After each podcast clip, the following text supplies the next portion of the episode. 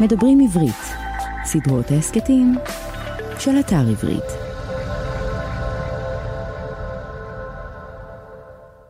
שלום לכולכם, שלום לכולכן. אנחנו הקיפוד והשועל, מדף של ספרים ורעיונות לסקרנים ולסקרניות, שמי שמואל רוזנר, ועוד מעט נדבר כאן עם דוקטור מיכה גודמן. מיכה גודמן הוא מחברם של שישה ספרים, סודותיו של מורה הנבוכים, על הרמב"ם, חלומו של הכוזרי, על יהודה הלוי, הנאום האחרון של משה, על ספר דברים שבתורה, מלכוד 67, זה כבר ספר על החברה הישראלית, וגם חזרה בלי תשובה, הוא ספר על החברה הישראלית, והספר האחרון של דוקטור גודמן הוא מהפכת הקשב, על העידן הדיגיטלי, השבר והתיקון. לפני שנדבר עם דוקטור גודמן, כמה מילים של תזכורת. קודם כל, עוד מעט שבוע הספר, ויש שני ספרים בסדרת הכיפות והשועל שתוכלו לרכוש לפני שבוע הספר או במהלכו. הראשון הוא כנופיית המפציצים מאת מלקולם גלדוול, ספר שעוסק בפרשה חשובה במלחמת העולם השנייה ובשאלות של מלחמה ומוסר. יש גם את ספרו של פרופסור גדי היימן, פחד, חרטה ומשאלת לב, זה ספר שעוסק בשאלה למה מנהיגים ואומות בכלל בוחרים לצאת למלחמה. ספר מעניין מאוד, גם אותו אתם יכולים לרכוש לפני או תוך כדי שבוע הספר, אנחנו ממליצים עליו בחום. נזכיר לכם שיש לנו אתר אינטרנט kipshu.com, k-i-p-s-h-u.com, kipshu, כמו הכיפות והשועל. תוכלו לקרוא בו עוד קצת על המיזם שלנו, תוכלו לראות בו מאמרים שאנחנו מפרסמים מעת לעת, תוכלו לשמוע בו את כל הפודקאסטים הקודמים שלנו, כולל את השיחות עם יובל נוח הררי ועם משה בר סימן טוב ועם עינת נתן ועם עמית סגל. יש לנו חשבון בפייסבוק, יש לנו חשבון בטוויטר, ובעיקר נשמח אם תמשיכו להאזין לנו. אנחנו כאן פעם בחודש עם אורח או אורחת, ופעם בחודש בפודקאסט סולו. כלומר, בסך הכל, פעם בשבועיים אנחנו שמחים להתארח אצלכם בסלון, או במכונית, או באוזניות, או בכל מקום שבו תבחרו להאזין לפודקאסט שלנו. הכיפות והשועל, מיד שיחה עם דוקטור מיכה גודמן, לא בדיוק קצרה, אבל מאוד מעניינת. הנה.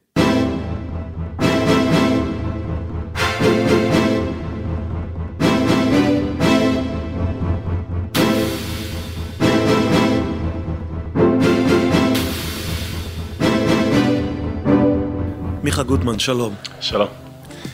אמ, לפני שנדבר על שלושת הספרים שחשבנו לדבר עליהם, כלומר, לא לפני, תוך כדי, חשבתי שאי אפשר להתגבר על הפרובוקציה הכמעט מתבקשת. אז אני אקריא לך פסוק מקהלת. אוקיי. Okay. ויותר מהם הבני, זהר עשות ספרים הרבה אין קץ, ולהג הרבה יגיעת בשר. זה הפסוק הלפני האחרון, נדמה לי, של קהלת, או שניים לפני האחרון. מכיוון שאחד משלושת הספרים שביקשת שנדבר עליהם זה קהלת, אז, אז מוכרחים להתחיל מזה. כלומר, אתה עושה את מה שקהלת מזהיר מפניו, אז איך, איך בכלל אתה יכול לחשוב עליו כעל סוג של השראה שאתה מעוניין בה? אה, תראה, שני דברים. אחד, זה כנראה שאני באמת מפר את הפסוק הזה, כן? אני באמת קם בבוקר עם ספרים שאני... אני, האמת שהקריירה שלי כסופר הרסה אותי, את, את החיים שלי כקורא.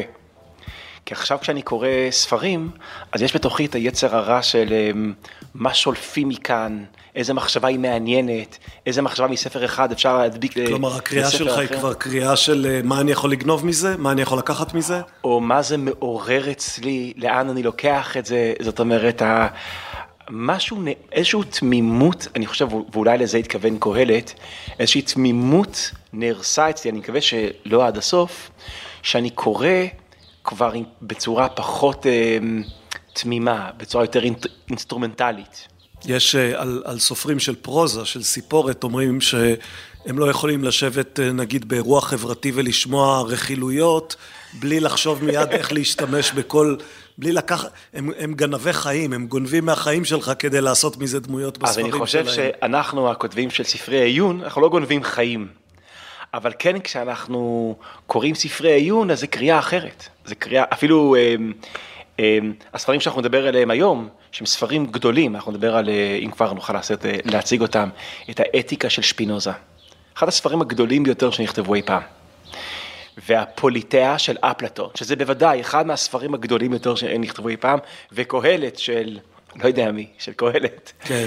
כן? אתה, אתה אומר לא יודע מי, כי לא, לא השתכנעת שזה שלמה המלך. מבחינתי זה שלמה המלך, כאילו, אמ, אבל אתה שואל מי באמת כתב את זה? אין לי אנחנו- מושג. אנחנו לא יודעים, כן. אמ, אז נניח אמ, את אמ, הטיעונים בפוליטאה, שאני מאוד משתכנע מהטיעונים של אפלטון, לפעמים אני מעז לשאול, וואו, אולי אפשר להציג את אותו טיעון בצורה אחרת. אולי אפשר לפרק אותו ולהרכיב אותו מחדש. ואיך שיש לי את המחשבה, אני כבר חושב, היי, וואו, הנה רעיון לספר, על לקחת את הטיעונים של אפלטון, לפרק אותם ולהרכיב אותם מחדש, ובמובן הזה אני חושב שזה דווקא לא הורס את הקריאה, זה דווקא מעצים את הקריאה.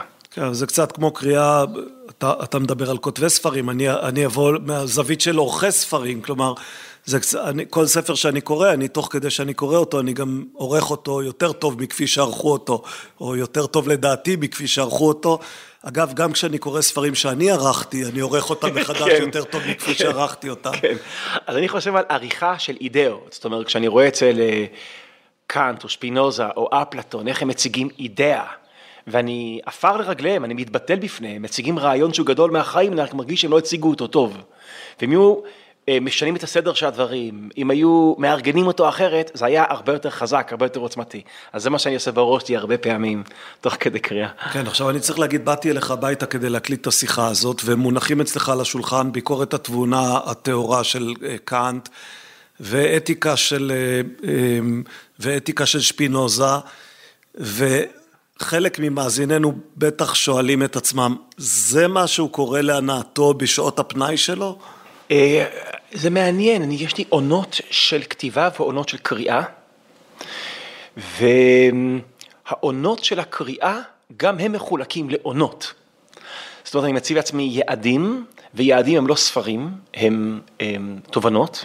לא, אבל לא מתחשק לך לפעמים להגיד, עזוב אותי שבועיים מזה, עכשיו אני אקרא כמה ספרי מתח? אמ, לא, לא. אוקיי. לא, אני עכשיו, אה, אתה, אתה תופס אותי באמצע ביקורת התבונה הטהורה, כי אני, כל מה שאני רוצה לעשות זה להמשיך לקרוא, ול... אני לא מבין, אבל לקרוא, והמסע אל תוך קאנט הוא מסע שלא נגמר, ואני, איך שאתה תעזוב, אני אחזור, ל... אם יהיה לי את הרגע, אם יהיה לי את האפשרות, אני, אני אחזור לקאנט. הבנתי. טוב, על, על קאנט, בטח הוא יוזכר בשיחתנו עוד כמה פעמים, אבל הוא לא אחד משלושת הספרים שבחרת. מהסיבה הפשוטה שאני לא מרגיש שאני מבין את הספר הזה בכלל, את ביקורת התבונה הטהורה של קאנט, אני מרגיש שאני במסע, אולי ייקח לי שנים להבין אותו, אבל שאר הספרים, הפוליטאה, זה הספר של, של אפלטון. אני חי זה. ספר שחשבת עליו הרבה, אני נכון. יודע, אז בוא, בוא נתחיל איתו. אתה מכיר אותי כ... כן, נכון, שנים. ש- כן, לא, אנחנו הזה. מדברים על הספר הזה כבר לא מעט זמן, נכון. ו... אני חי עם אפלטון, עם הספר הזה ספציפית, הפוליטאה, הרבה מאוד שנים, וגם כן, ובשנים האחרונות גם עם האתיקה של שפינוזה. כן, אז בוא, נ, נגיד רגע, הפוליטאה, שיש שיתרגמו אותו המדינה, או האזר, אזרחי המדינה, יש כל מיני דרכים שאפשר לתרגם אותו. הוא ספר שעוסק, לפחות לכאורה, בתיאוריות של ממשל, איך, איך, איך לקיים את החברה הנכונה. אמ, נדמה לי שהמושגים הכי מוכרים מתוכו, ככה, לקהל הרחב, זה יהיה משל המערה, ואולי, והמלך הפילוסוף. כן. אז בוא, ת- תסביר בלשונך, מה, מה זה הפוליטאה? זה שיחה, שיחה שהשתתף סוקרטס ועוד כמה שחקנים, כמו גלאוקון, כמו טרסימכוס ואחרים, גם חלק מה- מהשותפים מתחלפים תוך כדי השיחה, שיחה שמתרחשת בפיראוס במשך לילה שלם.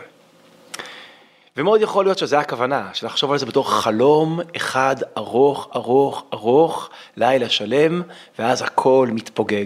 זה ספר שמתאר את המדינה האידיאלית, שבאיזשהו שלב, אגב, בדיאלוג עצמו, אפלטון, דרך סוקרטס, תוהה, אולי המדינה הזאת היא בשמיים, היא אידיאלית. לא הייתה את המילה אז אוטופיה, כאילו שום מקום, אבל בשמיים זה הכי קרוב שיש. אה, כן, שזה זה מוביל אותנו למשל למערה, כלומר שאנחנו רואים רק צללים ולא את הדבר כן. עצמו. אז מה שאותי מעניין, בפ- טוב, אז, אז זה ספר מאוד מאוד עשיר, ואם נתחיל לפרוס פה את כל הטיעונים שב, שבספר, זה לא יהיה זה לא יהיה פודקאסט אחד. צריך לשבת כמה שעות. כן, אז אנחנו רוצים להספיק כמה ספרים כאן בשעה הקצרה שלנו ביחד. אז אני אגיד שבלב של הפוליטאה באמת יש את משל המערה, יחד עם עוד כמה משלים. משל הקו המחולק, מי שמכיר יש עוד, אבל הכי מפורסם זה משל המערה.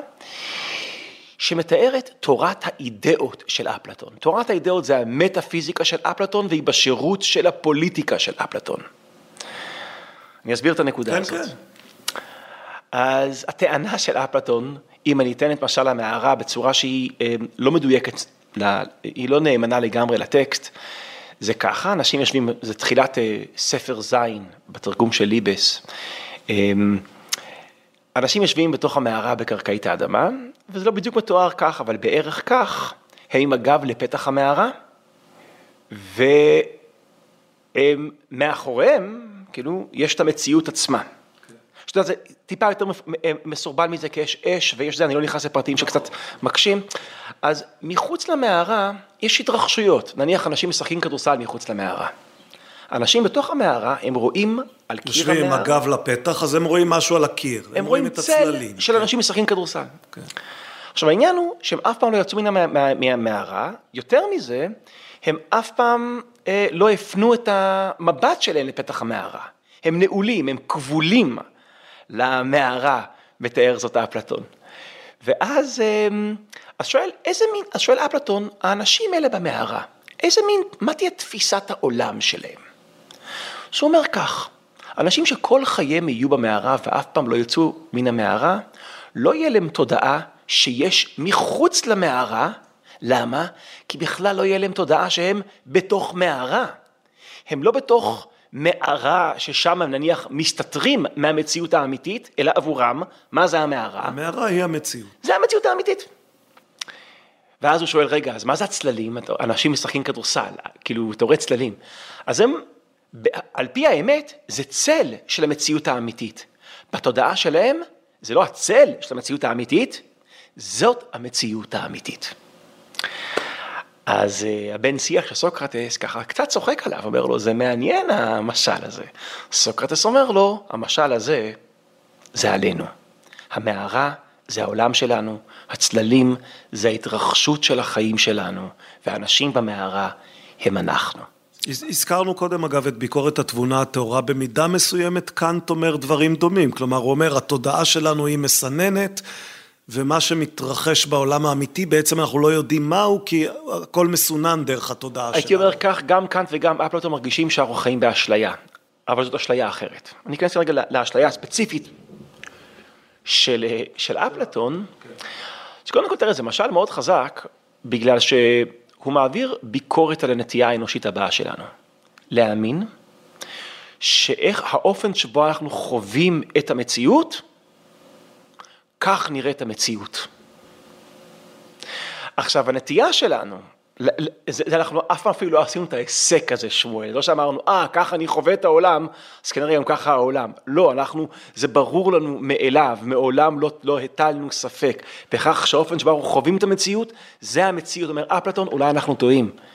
אם היינו האנש, האנשים בתוך המערה חושבים שזאת המציאות, הם לא יודעים שזאת מערה במציאות, הם חושבים שהצללים זה הדבר האמיתי, הם לא יודעים שזה צל חיוור של הדבר האמיתי. הם, זאת אומרת, הם שבויים בביוגרפיה שלהם, הם שבויים בחוויה שלהם. אולי דימוי אחר ש... אה, לא מוצלח, אבל שפיתחתי כדי להבין את הביקורת של, את, ה, את הטענה של אפלטון, שהיא לא רק של אפלטון, אתה אומר גם קאנט, של, של, של, היא טענה, זה סוג מסוים של פילוסופיה דרך אגב, לטעון שאנחנו לא חווים נכון את המציאות.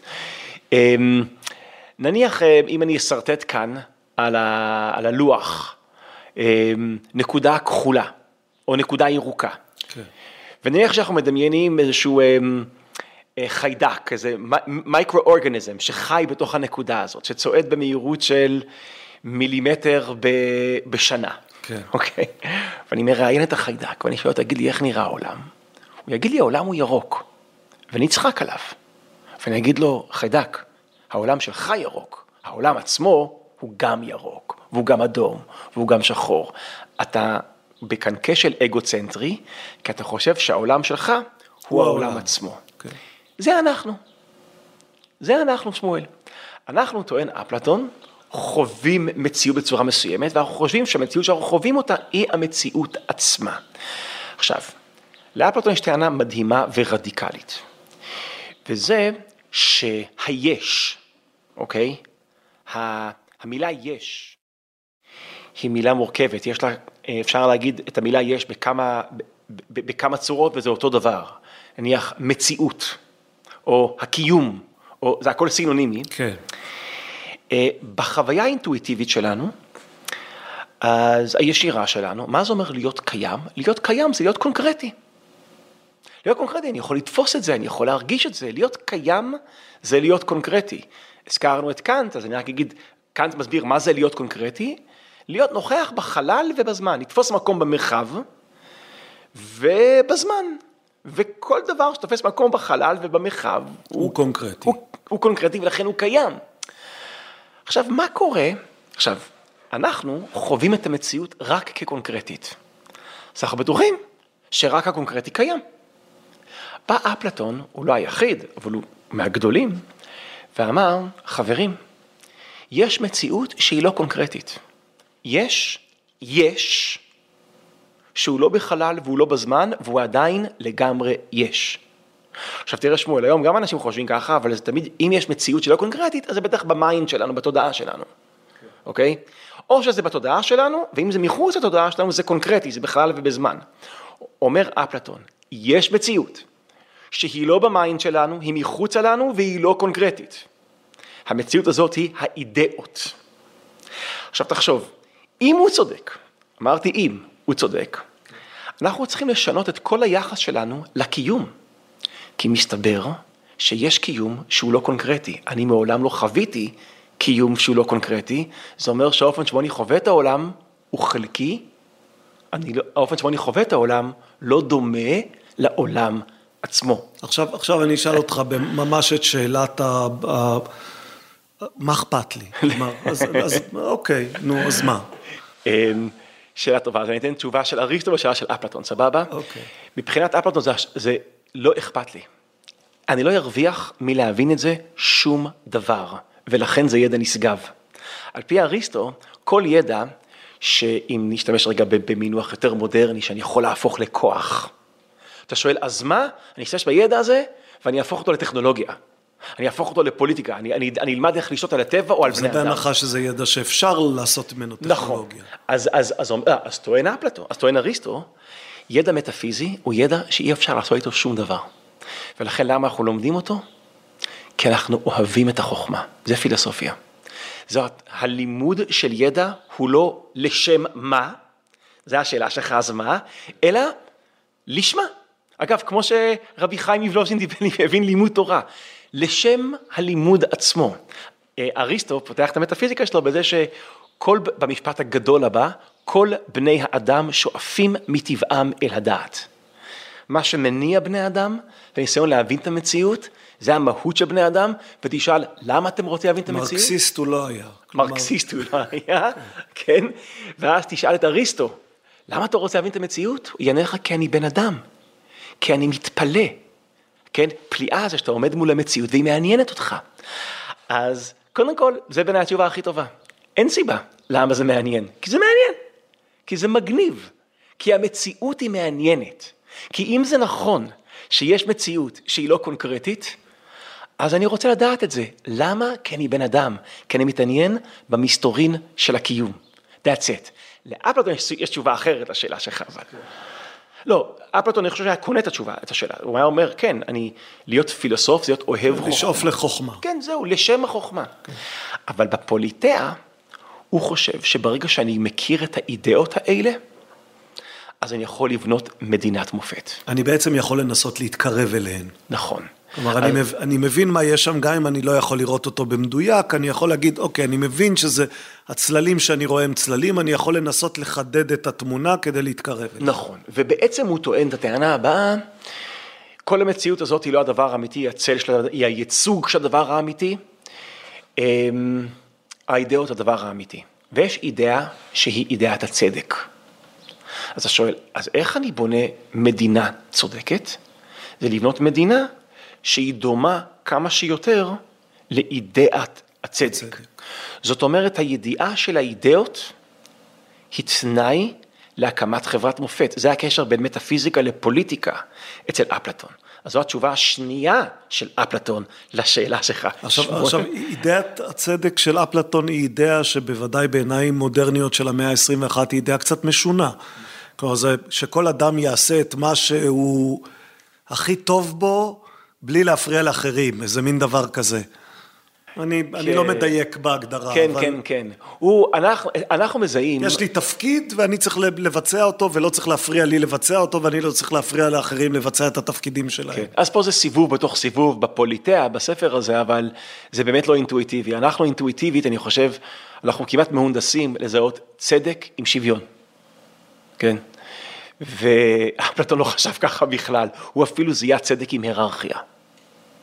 כי על פי אפלטון צדק זה הרמוניה, זה לא שוויון, זה הרמוניה. תחשוב על הרמוניה מוזיקלית, זה שכל כלי מוזיקלי עושה את התפקיד, את התפקיד שלו, שלו. כן.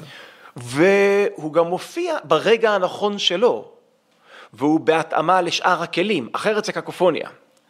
אז אם צדק זה לא שוויון, אלא צדק זה הרמוניה, אני שואל בחברה יש הרבה מאוד סוגים של כישרונות ונטיות, ועכשיו השאלה איך כל אחד עושה את שלו בהתאמה לכולם, איך עושים מדינה, לא מדינה שוויונית אלא מדינה הרמונית, מדינה שהיא הרמונית היא מדינה שמייצרים כאן למטה ייצוג פוליטי קונקרטי של אידאת הצדק שכביכול נמצאת למעלה, וככה המטאפיזיקה היא בשירות הפוליטיקה. כן, אבל אצל... במקרה החברתי, זה שהחצוצרה לא תתבע לבצע את תפקידו של הכינור, זה אומר נניח שהעבד לא יתבע להיות אדון. נכון.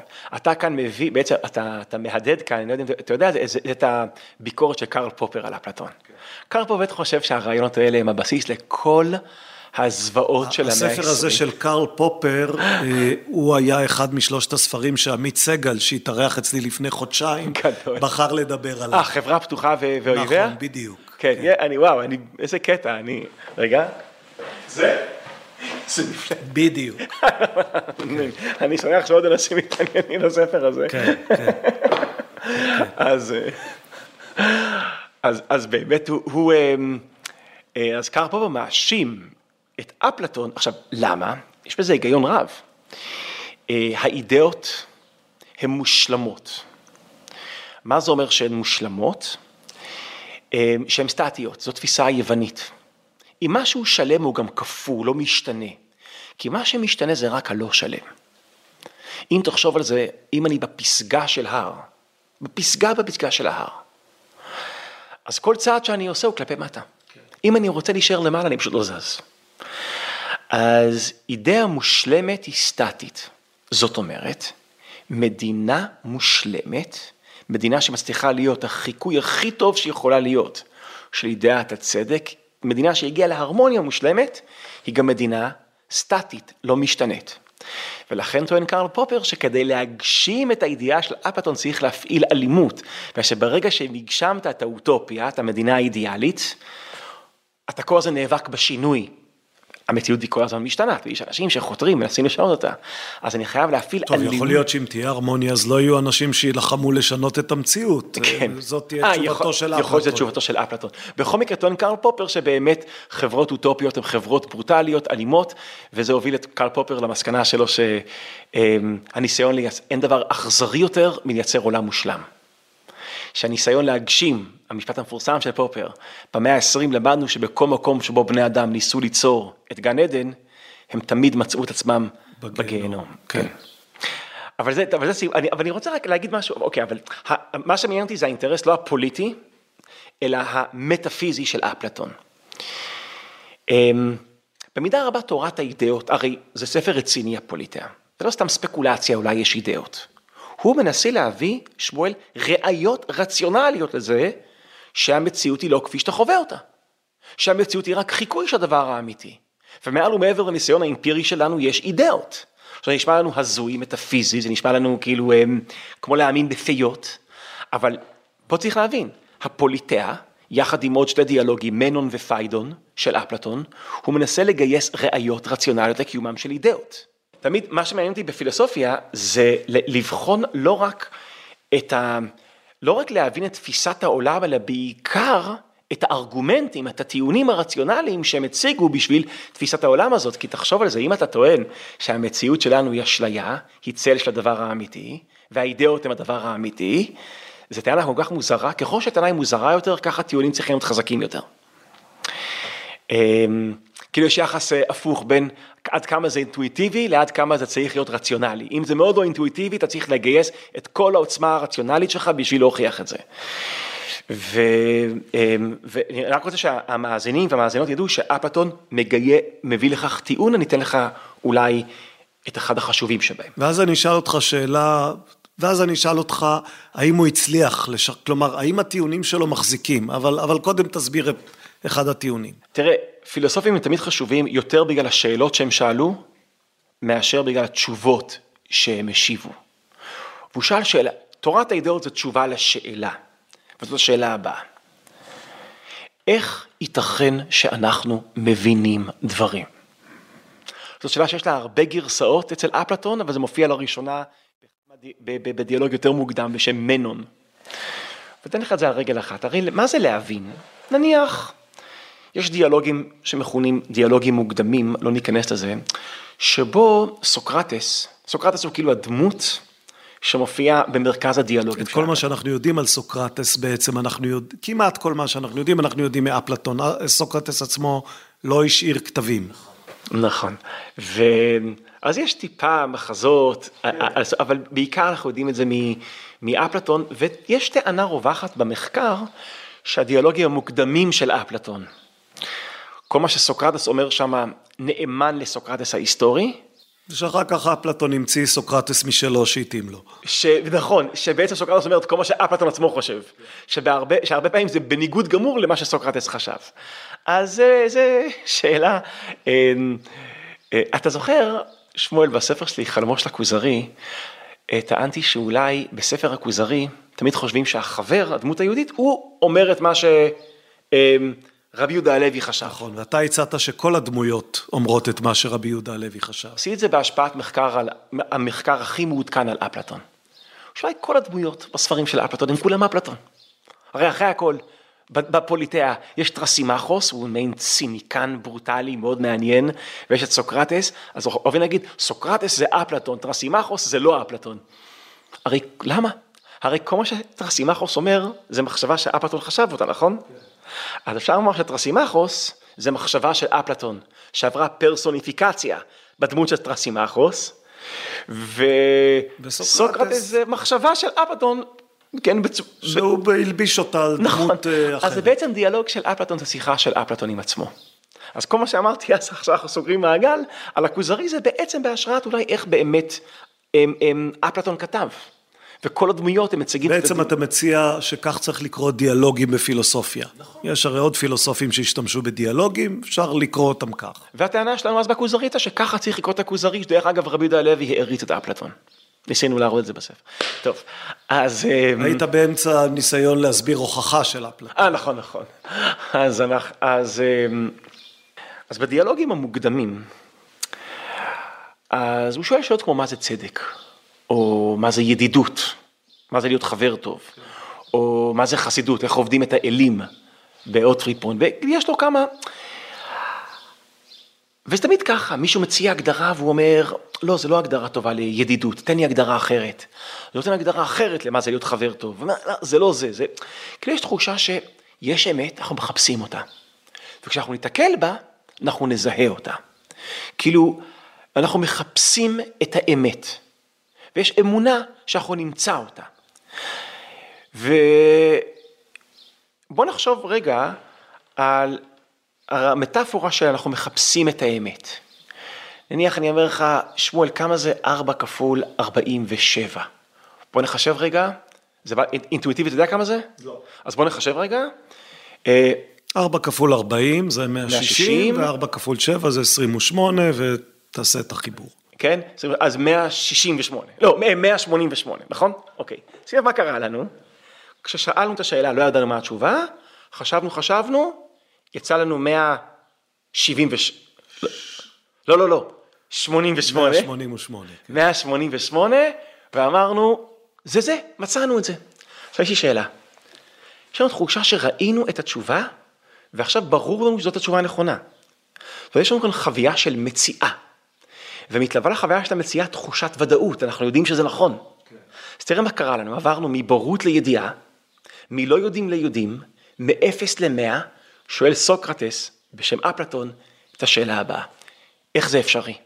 הרי אם לא ידעת לפני כן את התשובה, אז איך אתה יודע לזהות שזאת התשובה כשגילית אותה? משל למה הדבר דומה? כן. נניח אני הולך בחוף ים ואני רואה מישהו שמסתובב כזה ומסתכל על כל גרגירי החול. אני שואל אותו, מה אתה עושה? זאת אומרת, אני מחפש גרגיר חול מאוד מאוד ספציפי. אני שואל אותו, איך הוא נראה גרגיר החול הזה? אז הוא אומר, אין לי מושג. מה הסיכוי שהוא ימצא את הגרגיר? עכשיו... כשהוא ימצא אותו הוא ידע. עכשיו תאר לך שפתאום הוא כזה עוצר, מתכופף, מרים את הגרגיר חול ואומר, זה היה זה. אז כל הסיטואציה הזאת, אתה תגיד שתי דברים. או שזה לא זה, כי איך אתה יכול לזהות את זה אם לא ידעת מה זה, או שידעת מה זה. עכשיו כל זה, אה, טוען אפלטון, זה שאנחנו מבינים דברים, חוויית ההבנה שלנו, המעבר מבורות לידיעה, היא בלתי אפשרית, ועם זאת, אנחנו עושים אותה כל יום, כל היום, כל הזמן, כל הזמן. מסקנה מכאן, הייתי אומר, זה המיקרו השאלה הראשונה שלו, הבנה, זה שאנחנו מבינים, זה לא מובן. עכשיו, אה, כרגע לא נגע, הוא, הוא מסביר את זה אגב, שכנראה כן הבנו מראש. יש אידאות, ולכן, ולכן בעצם תבואה איזה, בעולם תבואה איזה הבנה. כאילו הנשמה שלי ידעה את האידאות לפני שהיא נולדה, שכחה אותם, ואז כל פעם שאני רואה משהו, אני נזכר באידאה, אז זה, לא, זה אף פעם לא למידה, זה היזכרות. אוקיי, זאת תשובה מוזרה. אז בוא נגיד שאנחנו לא מקבלים את התשובה. אבל תראה את השאלה. זאת שאלה מפוארת. עכשיו, אפלטון, אה, בפיידון ובפוליטאה הוא משווה ומעלה. ההבנה שהכי קשה לנו להבין, זה איך זה שיש לנו ידיעות מתמטיות. הרי תחשוב רגע על נניח... לאלה מאיתנו שיש, כי לא לכולנו יש הבנות כן, מתמטיות. כן, אז אפלטון חשב שפוטנציאלית לכל אחד מאיתנו יכול, אה, הדוגמה של אפלטון במנון זה להביא אה, משפט פיתגורס. שזה מהלך במנון. ואם תחשוב על זה רגע, משפט פיתגורס, נכון, אה, אה, אה, יש את ה... A בשנייה פלוס B בשנייה שווה C בשנייה, A זה איך קוראים לשתי הצלעות ה... כן, היתר והניצבים של המשולש. הניצב, כן. הניצב אחד בריבוע כפול הניצב השני בריבוע שווה ליתר בריבוע במשולש ישר זווית, נכון? עכשיו כנראה שגם המצרים והבבלים ידעו את זה. הם ידעו את זה, הם לקחו משולש אחד, מדדו ניצב ועוד ניצב, ואת היתר, והם יגידו, היי, איזה קטע, במשולש הספציפי הזה, A בשנייה ועוד B בשנייה, שווה ליתר בשנייה. לקחו עוד משולש, זה גם עבד שם. לקחו עוד 50 משולשים, זה גם עבד עליהם, ואז הם הסיקו על דרך האינדוקציה, שאולי זה נכון לגבי כל המשולשים. אבל שים לב, זה לגלות את משפט פיתגורס כן. מתוך הניסיון. מה שדייוויד יום אחר כך יגיד, זה בכלל בלתי אפשרי לדעת שזה, כי אולי במשולש ה... מיליארד ו-12 נכון. זה כבר לא יהיה. נכון, אינדוקציה זה דבר לא רציונלי. נניח אני, אה, אני אה, הולך לפעם ראשונה בחיי לתל אביב, ואני רואה ארבע אנשים, ארבע אנשים עם כובעים כחולים. ואז אני עושה סק. אם ראיתי ארבעה אנשים כובעים כחולים, כנראה כל תל אביב עם כובעים כחולים. תגידי מיכה זה הישג קצת מוזר, יש כמה אנשים בתל אביב, מיליון? הרבה, כן. הרבה? צפוף, יותר מדי. יותר מדי, כן. אתה מסיק מארבע על מיליון, נניח תל אביב רבתי, על מיליון, אז תשמע, אה, אה, אבל אם הייתי מסיק מאלף, הייתי רואה אלף אנשים כובעים כחולים, אולי אפשר להסיק שיש חוק עירוני בתל אביב, שכולם צריכים לבוש כובעים כחולים? תגיד לי, מיכה, זה עדיין לא רציונלי. מה ש... כשאני טוען שאני ראיתי 50 משולשים, ואני מסיק על כל המשולשים, שהצלע כפול הצלע כן, בשנייה. משפט פיתגורס, נכון, כן. זה הרבה פחות רציונלי, כי זה להסיק ממספר מוגבל של מקרים על מספר אינסופי של מקרים. הרבה יותר רציונלי להסיק מארבע כובעים בתל אביב, שכל העולם לובשים כובעים כחולים, מאשר להסיק שמשפט פיתגורס הוא תמיד נכון. וזה באמת, אה, דיוויד יום אמר, האינדוקציה היא לא רציונלית, אפשר להאמין בפיות, אפשר להאמין שיש חוקים כלליים שהם תקפים באופן אינסופי ממספר סופי של מקרים. וזה באמת הביקורת של איום על האינדוקציה. עכשיו, מה מגניב? מופיע פיתגורס, והוא לא למד את משפט, שאז הוא לא ידע שקוראים לו. משפט. פיתגורס, מתוך התבוננות במשולשים, אלא הוא הוכיח את זה באופן רציונלי, כתקף על כל המשולשים. וכשהוא הצליח לעשות את זה, האגדה אומרת, הוא הרכיב, הוא, הוא הקריב שור לאלים. ואני מבין אותו ומזדהה איתו. למה? כי הוא פתאום, כשהוא יכול היה לראות אמת שהיא נצחית ואינסופית. הוא פתאום השיג, הוא נגע בידע שהוא תמיד היה נכון, כאילו גם ב-1492 הוא היה נכון, זאת אומרת, הזמן לא חל עליו, הוא נכון לגבי כל המשולשים בעולם, באופן מושלם, נצחי ומוחלט, זאת אומרת, הוא אדם סופי, עם מים סופי, שאנחנו לא יודעים איך.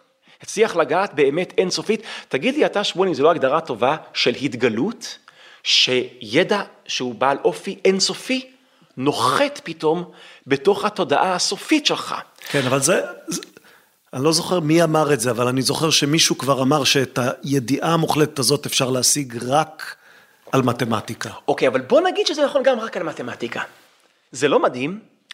אז אפלטון אומר, היי, אז שימי לב, אני עכשיו משווה ומעלה, השאלה היא לא רק איך אני מבין דברים, שזה בלתי אפשרי מ-0 ל-100, איך אני, יצור סופי, יכול לדעת ידע שהוא נצחי, אינסופי ומוחלט, איך זה אפשרי? עכשיו תחשוב, אני לא יודע, אני לא יודע מה התשובה לשאלה הזאת, אבל אפלטון שם אותה על השולחן. והפתרון שלו היה שצריך להגיד כמה דברים. א', המתמטיקה קיימת. מה זה אומר שהיא קיימת? אני רוצה רגע לפרק את כל ההשלכות והמשמעויות של זה, אה, ואני חושב שכל מה שאני אומר עכשיו זה נאמן מאוד לאפלטון, למרות שאולי הוא לא ניסח את זה בדיוק כך. Okay. כן. המתמטיקה קיימת. מה זה אומר שמתמטיקה קיימת? זה אומר שאנחנו לא, אנחנו, המתמטיקאים, לא ממציאים אותה. אלה שלא צריכים לחשוב על השאלה כמה זה 4 כפול 47. נכון. הם לא ממציאים אותה, הם מגלים אותה. ואם מגלים אותה זה אומר שהיא קיימת, אבל שים לב, אם המתמטיקה היא קיימת, שמואל, זה אומר שאנחנו צריכים לשנות את האופן שבו אנחנו מבינים מה זה להיות קיים. נגיד זה עוד פעם, אם המתמטיקה אכן קיימת, אז להיות קיים זה לא רק להיות קונקרטי, כי המתמטיקה היא לא קונקרטית והיא קיימת. אז כנראה שלהיות קיים זה לא רק להיות קונקרטי, ואז צריך לשאול באיזה מובן היא קיימת. אז הכי קל להגיד, בתודעה שלנו, אבל אם אנחנו מגלים אותה ולא ממציאים אותה. עכשיו, עוד דבר, עכשיו, לאפלטון יש כאן עוד סיב, עוד מהלך במדע מודרני שמסייע מאוד לאפלטון. וזה מהלך, אמ, בשנות ה-60 נדמה לי, יוג'ין ויגנר, כתב אה, מאמר מאוד מאוד מפורסם וחשוב, שהוא מדבר על האפקטיביות הבלתי מסתברת של המתמטיקה. שזה, איך זה יכול להיות שהמתמטיקה כל כך מתאימה למדעי, למדעי הטבע, למציאות. עכשיו, אני מדבר פה על מתמטיקה שנוצרה לא מתוך התבוננות במציאות, כמו נניח גיאומטריה לא אוקלידית, תהרוג אותי, אני סתם אמרתי את זה, אני לא יודע מה זה אומר, כן? ואז פתאום איינשטיין בתורת היחסות הכללית אה, אה, מגלה פיזיקה שהמתמטיקה היחידה שיכולה להסביר אותה זה גיאומטריה לא אוקלידית של ריימן מהמאה ה-19. נכון. זאת אומרת, יוצרים מתמטיקה באופן בלתי תלוי בטבע, ואז מוצאים את זה בטבע. לפני אה, כמה עשרות שנים, עדי צמח, מהאוניברסיטה העברית, שהיה מורה, של, מורה שלי בשנות ה-90, הוא אמר, נס ההתאמה של המתמטיקה למדעי הטבע זה בערך כמו דבר כזה. תראה איך אתה שומע מוזיקה שאתה מאוד אוהב, שמישהו, שברור שמישהו יצר אותו. נניח סנדיי בלאדי סנדיי של U2, ככה אני חושב שאני מה-80's, שנות ה-80 טלפנו. ואז אני מסתכל על תנועה של נמלים. ואני מסתכל על התנועה שלהם, ואני פתאום קולט שהם רוקדים לקצב של סנדיי בלאדי סנדיי. איך זה יכול להיות? כן, כן, יצרנו מוזיקה באופן בלתי תלוי, ואז אתה רואה פתאום את אותה מוזיקה בטבע, זה, לזה יוג'ין, זה מה שקורה במתמטיקה, זה מה שאומר יוג'ין ויגנר, אני, אני מצטט, נס התאמתה של שפת המתמטיקה לניסוחם של חוקי הפיזיקה היא מתנה נפלאה שאיננו יכולים להבינה כשם שאיננו ראויים לה. או אלברט איינשטיין ניסח את אותה בעיה, את אותה פליאה ככה, כיצד ייתכן שהמתמטיקה, פרי המחשבה האנושית, שאינו תלוי בהתנשאות, מתאימה באורך כה מושלם לעצמים של המציאות הפיזיקלית. עכשיו אני לא לגמרי מבין על מה אני מדבר כאן רוזנר, כן. אבל אני מבין שאיינשטיין כן מבין, כן, שיוג'ין ויגנר כן מבין. יש סיפור מפורסם, אני חייב לקטוע, יש סיפור מפורסם על חיים ויצמן ואיינשטיין, ששטו פעם בספינה לאמריקה כדי לגייס אגב תרומות לתנועה הציונית. והם היו על הים, אני לא זוכר, שבועיים או שלושה שבועות, ומגיעים ויורדים בחופים באמריקה, ואיינשטיין כבר מפורסם, וויצמן גם הוא מדען די מפורסם, והעיתונאים רצים לוויצמן ושואלים אותו, תגיד, אז מה, אה, אז מה יש לך לומר על תורת היחסות של איינשטיין? וויצמן אומר, הוא הסביר לי אותה כל הדרך ועכשיו אני משוכנע שהוא מבין אותה. יפה, יפה. אז ככה, אז אני נתלה פה בחיים ויצמן. אני, אה, אה, אחד הניסים המדוברים, או החידות הגדולות, שאולי יש לה הרבה דרך, הרבה פתרונות. הפתרון של אפלטון הוא לא היחיד. אבל ההתאמה של המתמטיקה הבלתי מסתברת של המתמטיקה למדעי הטבע, זה אומר לנו, זה יכול לומר לנו שתי דברים. אחד, שאולי המתמטיקה קיימת מחוץ לתודעה שלנו, וזה אומר שלהיות קיים זה לא בהכרח להיות קונקרטי, זה Game Changer, זה big deal. ושתיים, אותה המתמטיקה שקיימת מחוץ לתודעה שלנו, למרות שהיא לא קונקרטית, באיזשהו אופן המציאות הפיזיקלית מצייתת לה. אז אתה רואה שתי המרכיבים של אפלטון מקבלים פתאום תיקוף נורא מעניין, שיש אידאות, מציאות שהיא לא קונקרטית, שהמציאות הקונקרטית מתאימה, מתאימה את עצמה לאותן האידאות הלא קונקרטיות. עכשיו, אתה יכול להגיד, אפלטון עשה קפיצה לא מוסברת ולא מוצדקת מהיחסים שבין המציאות הקונקרטית לבין המתמטיקה לשאר הדברים. כן. בין פוליטיקה וצדק, בין אתיקה וטוב, בין מאוד יכול להיות, מאוד יכול להיות. אבל בעיניי ה-game changer של אפלטון זה um, השאלה שהוא שאל, איך תיתכן הבנה, איך תיתכן הבנה מתמטית, והאופציה שהוא פתח בתודעה שלנו, שאולי המציאות כפי שאנחנו חווים אותה, היא לא כל המציאות, אולי מעבר למה שאנחנו מבינים וחווים ומרגישים, יש עוד, אולי הקונקרטי זה המציאות שלנו, זה לא המציאות עצמה. יפה, אז עכשיו יש לי שתי שאלות. שאלה אחת היא, היא בעצם שאלה אישית, אבל עדיין זה מעניין. אחרי שדיברת כל כך הרבה על מתמטיקה, איך זה שלא ניסית אף פעם ללמוד או להבין לעומק מתמטיקה? אה, אני רוצה. זה, יש לי חלום. אני מבין שכדי להבין את אפלטון על אמת, לא את אפלטון ההיסטורי, אלא את הטיעון האפלטוני. בעצם כשאתה קורא הרבה פילוסופים, אתה מבין אצל פילוסופים יותר מודרניים זה ממש ברור, אם אתה קורא, אני לא יודע מה, את ברטרנד ראסל, אז אתה מבין שמתמטיקה, או את לייבניץ, זה, חלק מהעניין. ולמרות זאת, חלק ניכר מאוד מהאנשים שעוסקים בפילוסופיה הם אנשים של... הם, הם לא, מתמטיקה זה, זה של מדעי הטבע, הם כאילו אנשי מדעי הרוח. אז תשמע, אני מקבל את ההנחיה של אפלטון, אה, באקדמיה של אפלטון. אקדמיה זה בכלל, זה לא, זה, הוא, הם, הם יצרו את המושג הזה, הבית מדרש של אפלטון היה כתוב על הקיר, בא להיכנס לכאן מי שאינו יודע גיאומטריה. בתנאי ללימוד פילוסופיה זה לימוד יסודי במתמטיקה, וספציפית גיאומטריה. ואני לגמרי מקבל, אני לא חושב שאני, אם אני אי פעם אכתוב משהו על, ה, אמ, בפילוס, על אפלטון, ולצורך העניין גם לא, או על קאנט, אז זה יהיה רק אחרי שאני... אמ, אז אתה תשב ותלמד מתמטיקה, זה הרי זה נושא גדול, זה כן, דבר כן, קשה כן, ללמוד. כן, כן. אני, אני, אני רוצה להבין את המשפט של יוג'ין ויגנר. אני רוצה להבין, אה, לא רק שוויגנר הבין את זה, אלא שאני אוכל להבין את זה, שאת המשפט נס התאמתה של שפת המתמטיקה לניסוחם של חוקי הפיזיקה, הוא מתנה נפלאה שאיננו יכולים להבינה, כשם שאיננו ראויים לה. אני, אני מוכן להשקיע חמש שנים בשביל לרכוש מספיק ידע, כדי שהמשפט הזה אני אוכל להבין אותו ולהזדהות איתו. יש לך סוג של קנאת מתמטיקאים כמעט. כן, בטח. קהילת מתמטיקאים, קהילת פיזיקאים, אני מרגיש שמה שאני מנסה לעשות בחיים ההגותיים שלי מוגבל, ואני קצת סוג של נשען על מסקנות שלהם, ואני משתמש במסקנות שלהם, כמו שעשינו כאן, מתוך אמון עיוור בהם, אין לי איך לדעת, אין לי, מתוך, כמו, כמו אדם דתי מול רב, הוא בטח יודע מה הוא עושה, אז ככה אני מול המתמטיקאים. עכשיו, תראה, אני משתדל לא להיות פראייר, כן, למשל, אה, יש לי חבר שהוא מתמטיקאי גדול ישראלי, אלכס לבוצקי. אז באמצע שאני קורא אפלטון, אני מתקשר אליו כחבר טלפוני ואני שואל אותו והוא מסביר לי ואני עושה כאילו שאני מבין, כן?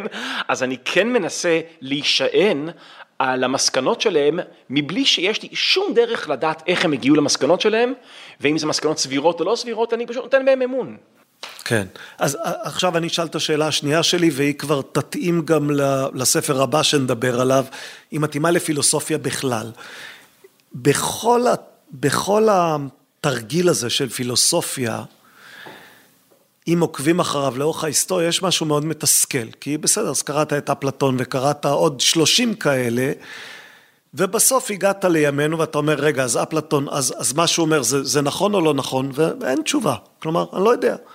אה, קראתי לא מזמן אה, ויכוח, אה, ויכוח גדול בין ראסל, אני לא זוכר את שמו של השני, על השאלה אם יש אלוהים, משהו מ-1920, ויכוח מאוד מפורסם, אז אתה אומר, אוקיי, הם התווכחו ושלפו כל אחד את ההצעות שלו ואת ההוכחות שלו. אתה רצית לדבר היום, במקור חשבנו לדבר על הגיונות של דקארט, אז דקארט מביא שלוש הוכחות לקיום האל. אז אתה אומר, אוקיי, זה הוכחות, הוא, הוא מנמק, הוא מסביר. אז השתכנענו, כלומר, אז יש אלוהים או אין אלוהים? אנחנו כמה מאות שנים אחרי דקארט, ועדיין אנחנו מתחבטים באותה שאלה. אין משהו כמעט עקר בהתעסקות הפילוסופית הזאת? אתה יודע שהשאלה שאתה שואל היא הביקורת של החבר בספר כוזרי על פילוסופיה. הוא אומר, כל השאלות, הפילוסופיות הגדולות, הפילוסופים עצמם, לא מצליחים להסכים עליהן. בניגוד למתמטיקה אגב, שבסוף מגיעים לאיזו תוצאה ש, שכולם אומרים נכון. יש לי שלוש תשובות אפשריות, אוקיי? כן. תשובה אפשרית. כמו דקארט והאם יש אלוהים, אז שלוש הוכחות. כן, לא, שלוש תשובות אפשריות שאני חושב עליהן עכשיו. כן. כאילו, למה אני מתעסק בזה, כן? אז אחד, אולי זה תחביב. אתה שואל, למה אתה משחק כדורסל? לא. אתה מנגן? אתה מנגן. אני מנגן. אתה מנגן. למה אתה מנגן?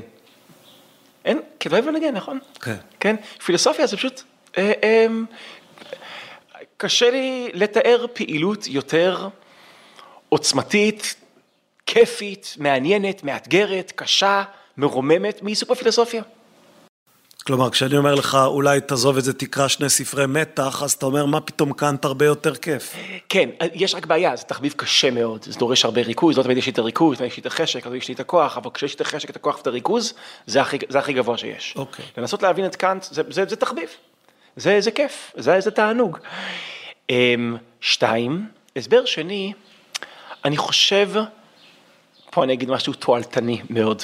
בניגוד למה שאמרתי מקודם, אני חושב שזה אמ, מאמן את המוח לחשיבה, אמ, זה מחזק שרירים במוח.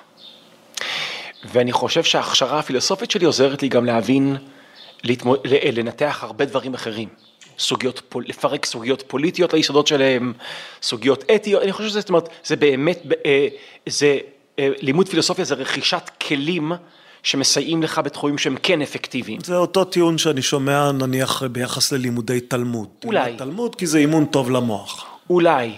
אני יכול, אני רק חושב, אני לא חוויתי את זה על תלמוד, אבל אני כן מרגיש את זה בעצמות שלי בפילוסופיה. אוקיי.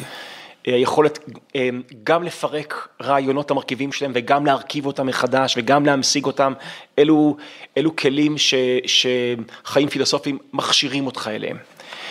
ו...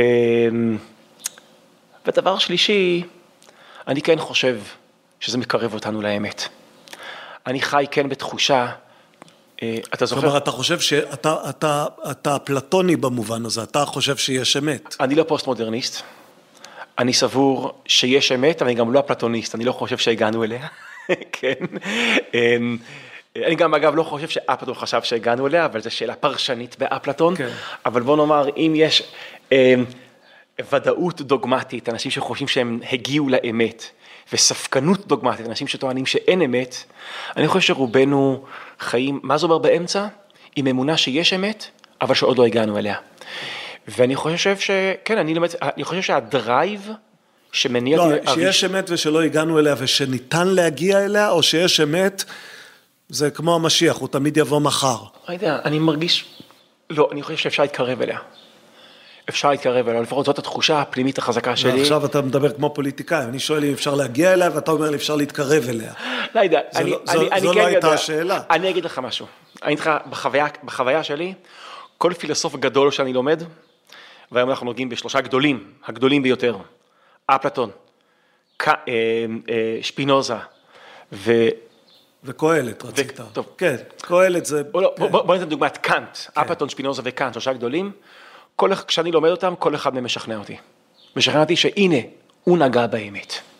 הוא לגמרי נגע, הוא הבין משהו, הוא הציץ מאחורי הפרגוד, הוא נגע במשהו אמיתי ונצחי וגדול. עכשיו, אה, זה נכון, אבל הבעיה היא שהאמת של שפינוזה היא שונה מזו של קאנט. ושלקאנט נותן תשובה, אולי שאל שאלה דומה לזו של אפלטון, אבל נתן תשובה אחרת מהשאלה ששאל אפלטון. אז כן, אני מרגיש שכל אחד מהם יש אמת, וזאת אמת קצת אחרת, ואני לא יודע איך הדברים האלה מתחברים, אבל אני מרגיש שריבוי... זהו, השאלה אם יש הרמוניה ביניהם, או שיש התנגשות ביניהם. תשאל אותי עוד 30 שנה. אוקיי, בוא, עכשיו, אז בוא נדבר על שפינוזה. רצית לדבר על אתיקה של שפינוזה. כן, טוב, זה ספר ענק. למה דווקא, בוא נתחיל בשאלה, למה דווקא עליו? הרי הוא כתב עוד כל מיני דברים.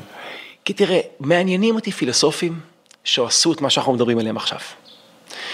הם ערערו על תמונת העולם האינטואיטיבית שלנו, הטריוויאלית שלנו, המובנת מאליה שלנו, והציעו תמונת עולם חלופית, וניסו לגבות את זה בטיעונים רציונליים רציניים ועמוקים שקשה לערער עליהם. ואז אם אתה קשוב ללוגיקה שלהם, ולרגע אחד משתכנע מהם, מה בעצם השתכנעת? שהמציאות כפי שאתה חווה אותה, היא לא המציאות עצמה. זה נותן רגע אחד של צניעות, ובעיקר רגע גדול של מסתורים. שהמציאות היא משונה, מוזרה, אחרת, מאיך שאנחנו חווים אותה, מרגישים אותה. אז, אה, ושלושתם עשו את זה. תראה, יש סוג אחר של פילוסופיה, שהיא גם מאוד מעניינת אותי. זו הפילוסופיה שלא מערערת על החוויה האינטואיטיבית, טריוויאלית שלנו, אלא פילוסופיה שמנסחת, כן, מפרשת אותה, או... ממשיגה כן, אותה. כן. נניח, זה אריסטו. אריסטו לא יצא, וזה, ולדעתי הוא גאון. למה? כי הוא לקח את האופן שבו אנחנו חווים את העולם והמשיג אותו. אתה מבין שהעובדה שיש לנו חומר, הקטגוריית חומר, אה, מול צורה, או זה שהעולם מחולק לעצמים, לדברים שיש להם תכונות, או שדברים יוצאים מן הכוח אל הפועל, זה התחיל אצלו. אתה מבין שזה ברור לנו שככה המציאות בנויה, נכון? אריסטו המשיג את כל זה.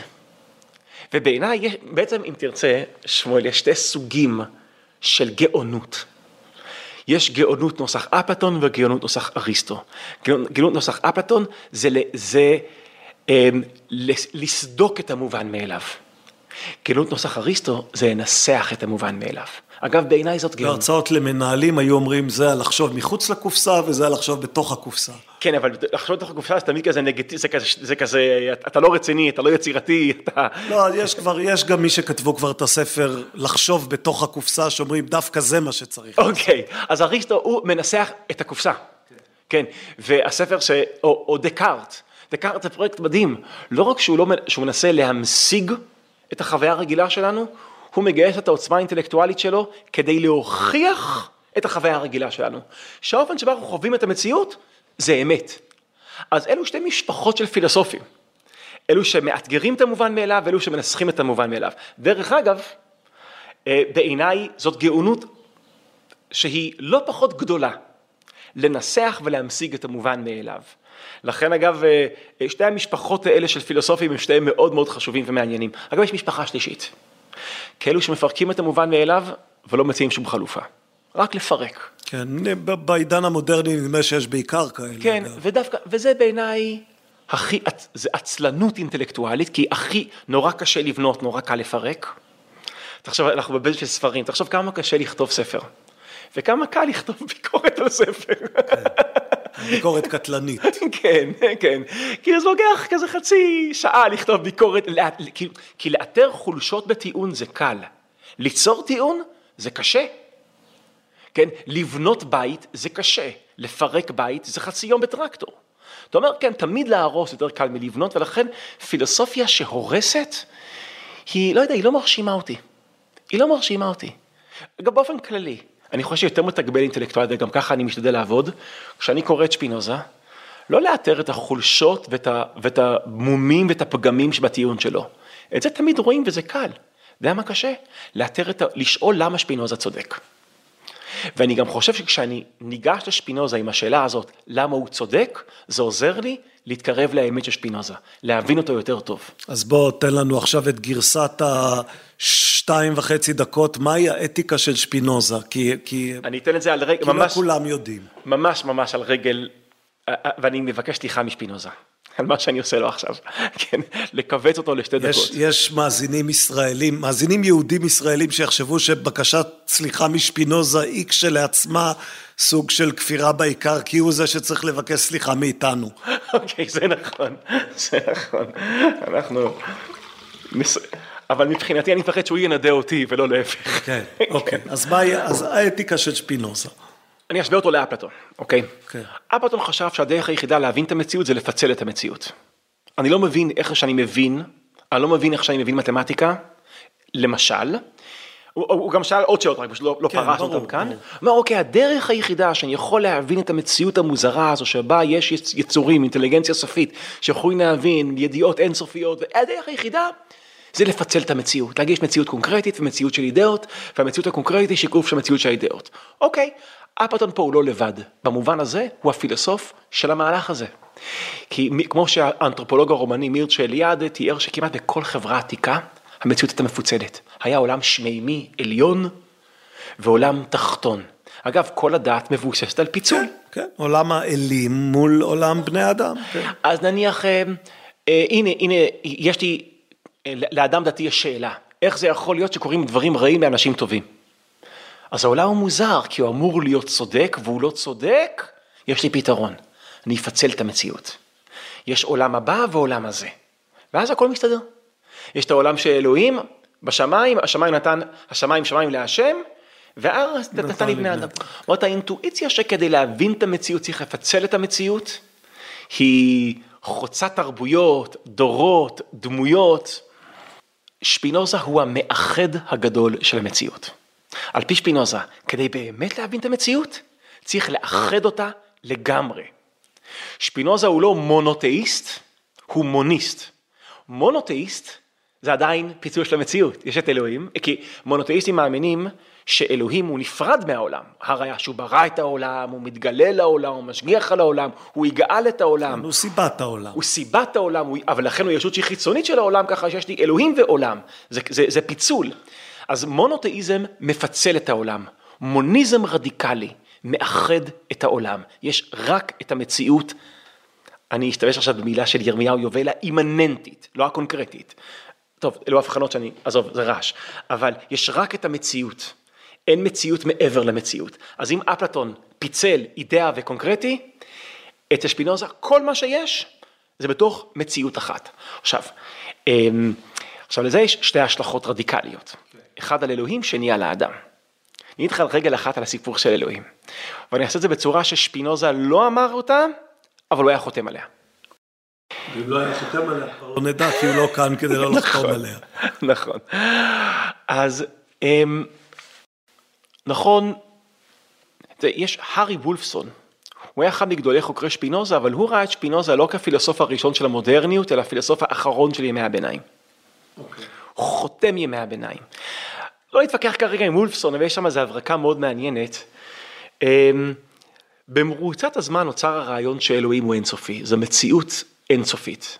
הזכרת את דקארט מקודם, ככה דקארט מגדיר אותו, זה השלם האינסופי. כן. שלמות אינסופית ומוחלטת.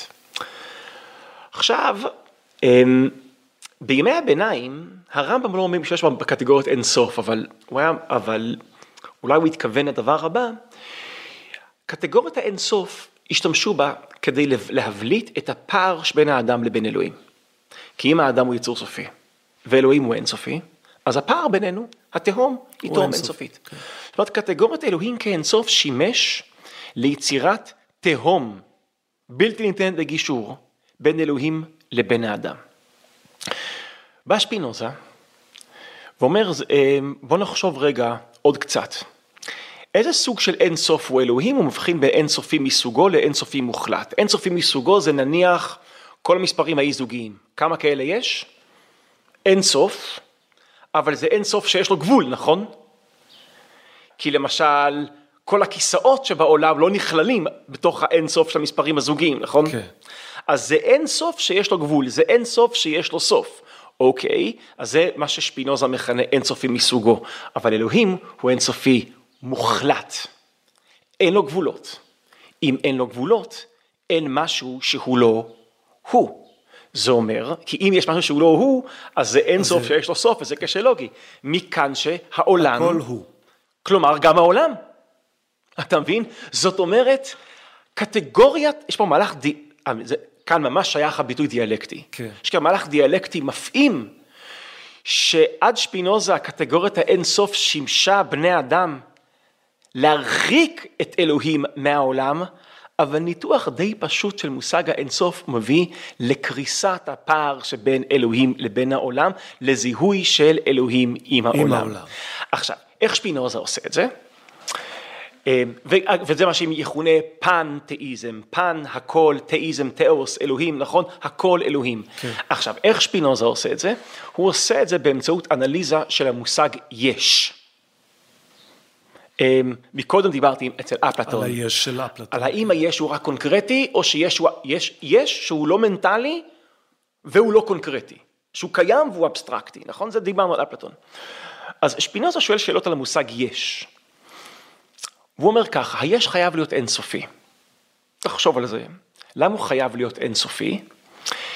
בגלל שאם יש ליש גבול, ויש לו סוף, זה אומר שיש משהו אחר בצד השני, נכון? אצל הגבול. אז אם יש משהו בצד השני, אז הדבר הזה הוא, הוא יש, כן. הוא קיים. אז הוא לא יכול להגביל את הקיים, הוא ההמשך של הקיים. כל מי שמתעניין קצת באסטרופיזיקה, נגיד, נתקל בשאלות האלה ביחס ליקום, כלומר, מה קורה כשהיקום נגמר? נכון. עכשיו, אז תחשוב יותר רדיקלי, לא, לא מתי, ש... איפה שהיקום נגמר זה כאילו קל, זה הסוף של המסה והאנרגיה. מה זה אומר שהיש נגמר? מי שיחשוב על זה קצת, זה כשל לוגי לדבר על יש נגמר. כי אם היש נגמר, אז יש כאן שתי אופציות. או שמה שמגביל אותו זה העין, זאת אומרת שיש עין וזה כשל לוגי, או שמה שמגביל אותו זה יש אחר, אז הוא לא נגמר, הוא ממשיך. כן. בכל מקרה, מי שעקב אחרי הלוגיקה כאן, יגיע למסקנה שמעצם ניתוח מושג היש, מגיעים למסקנה שהיש הוא אינסופי. אז ככה הוא יצר את מושג האינסוף. המציא... עכשיו להגיד יש אינסופי, או הקיים הוא אינסופי, או המציאות היא אינסופית, זה אותו דבר, זה הכל סינונימי. ברור. לב הייתי אומר, הדבר אצל שפינוזה הוא ככה. אנשים דתיים אוהבים להגיד שיש אלוהים. שפינוזה אומר שאלוהים הוא היש. אלוהים במובן של מציאות אינסופית, זה לא שיש מציאות אינסופית. המציאות מטבעה, לערער על כך זה קשר לוגי, המציאות היא אינסופית. עכשיו, אמ, ירמיהו יובל, יש לו הערה מעניינת, ירמיהו יובל כתב אה, הוא המתרגם הגדול, הכי, שהגרסה הכי מעודכנת של שפינוזה. כן, לא רוצה להעליב מתרגמים קודמים, אבל זה, אבל... גם את קאנט אגב הוא תרגם. וגם את קאנט הוא תרגם, נכון. וגם לשתיהם הוא כתב מבוא מצוין, מבוא מדהים. זכיתי ללמוד אותו דרך אגב באוניברסיטה העברית לפני 30 שנה, ובאמת למד, ו... ואני כל הזמן קורא אותו, את ירמיהו יובל, ויש לו, לו הערה מעניינת. תמיד שואלים את שפינוזה, האם זה בעצם לא אתאיזם בתחפושת? כי תחשוב על זה, כשאתה אומר שהעולם זה אלה אלוהים, אז האם, אז בעצם מה שאתה אומר זה... אתה שולל את אלוהים. כן. אגב, בהרבה מובנים, במובן החברתי נאמר, בוודאי ששפינוזה הוא מבוא לחילון של העולם. זה אגב טענה של יובל באמת, כן, הוא החילוני הראשון. אבל אפשר לקרוא אותו אחרת. השאלה אם הוא הוריד את אלוהים לדרגה של העולם, או רומם את העולם לדרגה של אלוהים. לדעתי זו הקריאה הנכונה בשפינוזה. זה פעולה שמסגיבה את המציאות. לא ניכנס כאן ללמה, אבל זה באמת, זה אני חושב... אתה הפעול. עושה ממנו קבליסט בכלל, מ... אה, לא. משפינוזה. לא, לא, אני חושב ששפינוזה, אני חושב שזה פשט בשפינוזה. שיש רק מציאות, אבל במציאות היא יותר ממה שאתה חווה. כאילו, אין משהו מעבר למציאות, אבל המציאות יש בה ממדים שהיא מעבר למה שאתה חווה או אפילו יכול לחוות. ו...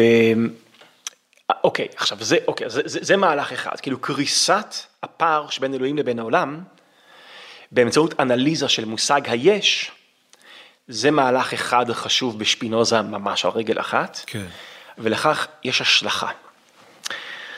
אני ואתה, בני אדם, אנחנו גם יש, נכון? לא מקווים ברגעים הטובים שלנו, כן. זאת אומרת, אנחנו חלק אורגני של העולם, אבל לא ככה אנחנו חווים את עצמנו. אנחנו חווים את עצמנו כשונים מהטבע, כזרים לטבע. ניתן לך דוגמה, אנחנו יוצרים נניח הבחנה בין יצירה טבעית ליצירה מלאכותית. נניח אם אני הולך לטייל אה, בגרנד קניון בארצות הברית, אז אני יכול כזה, וואו, איזה מפלים, איזה עוצמה, איזה רכסים. ופתאום להתעצבן, אה, קו מתח גבוה, הרסו פה את הטבע. אה, הייווי, אספלט, הרסו פה את הטבע.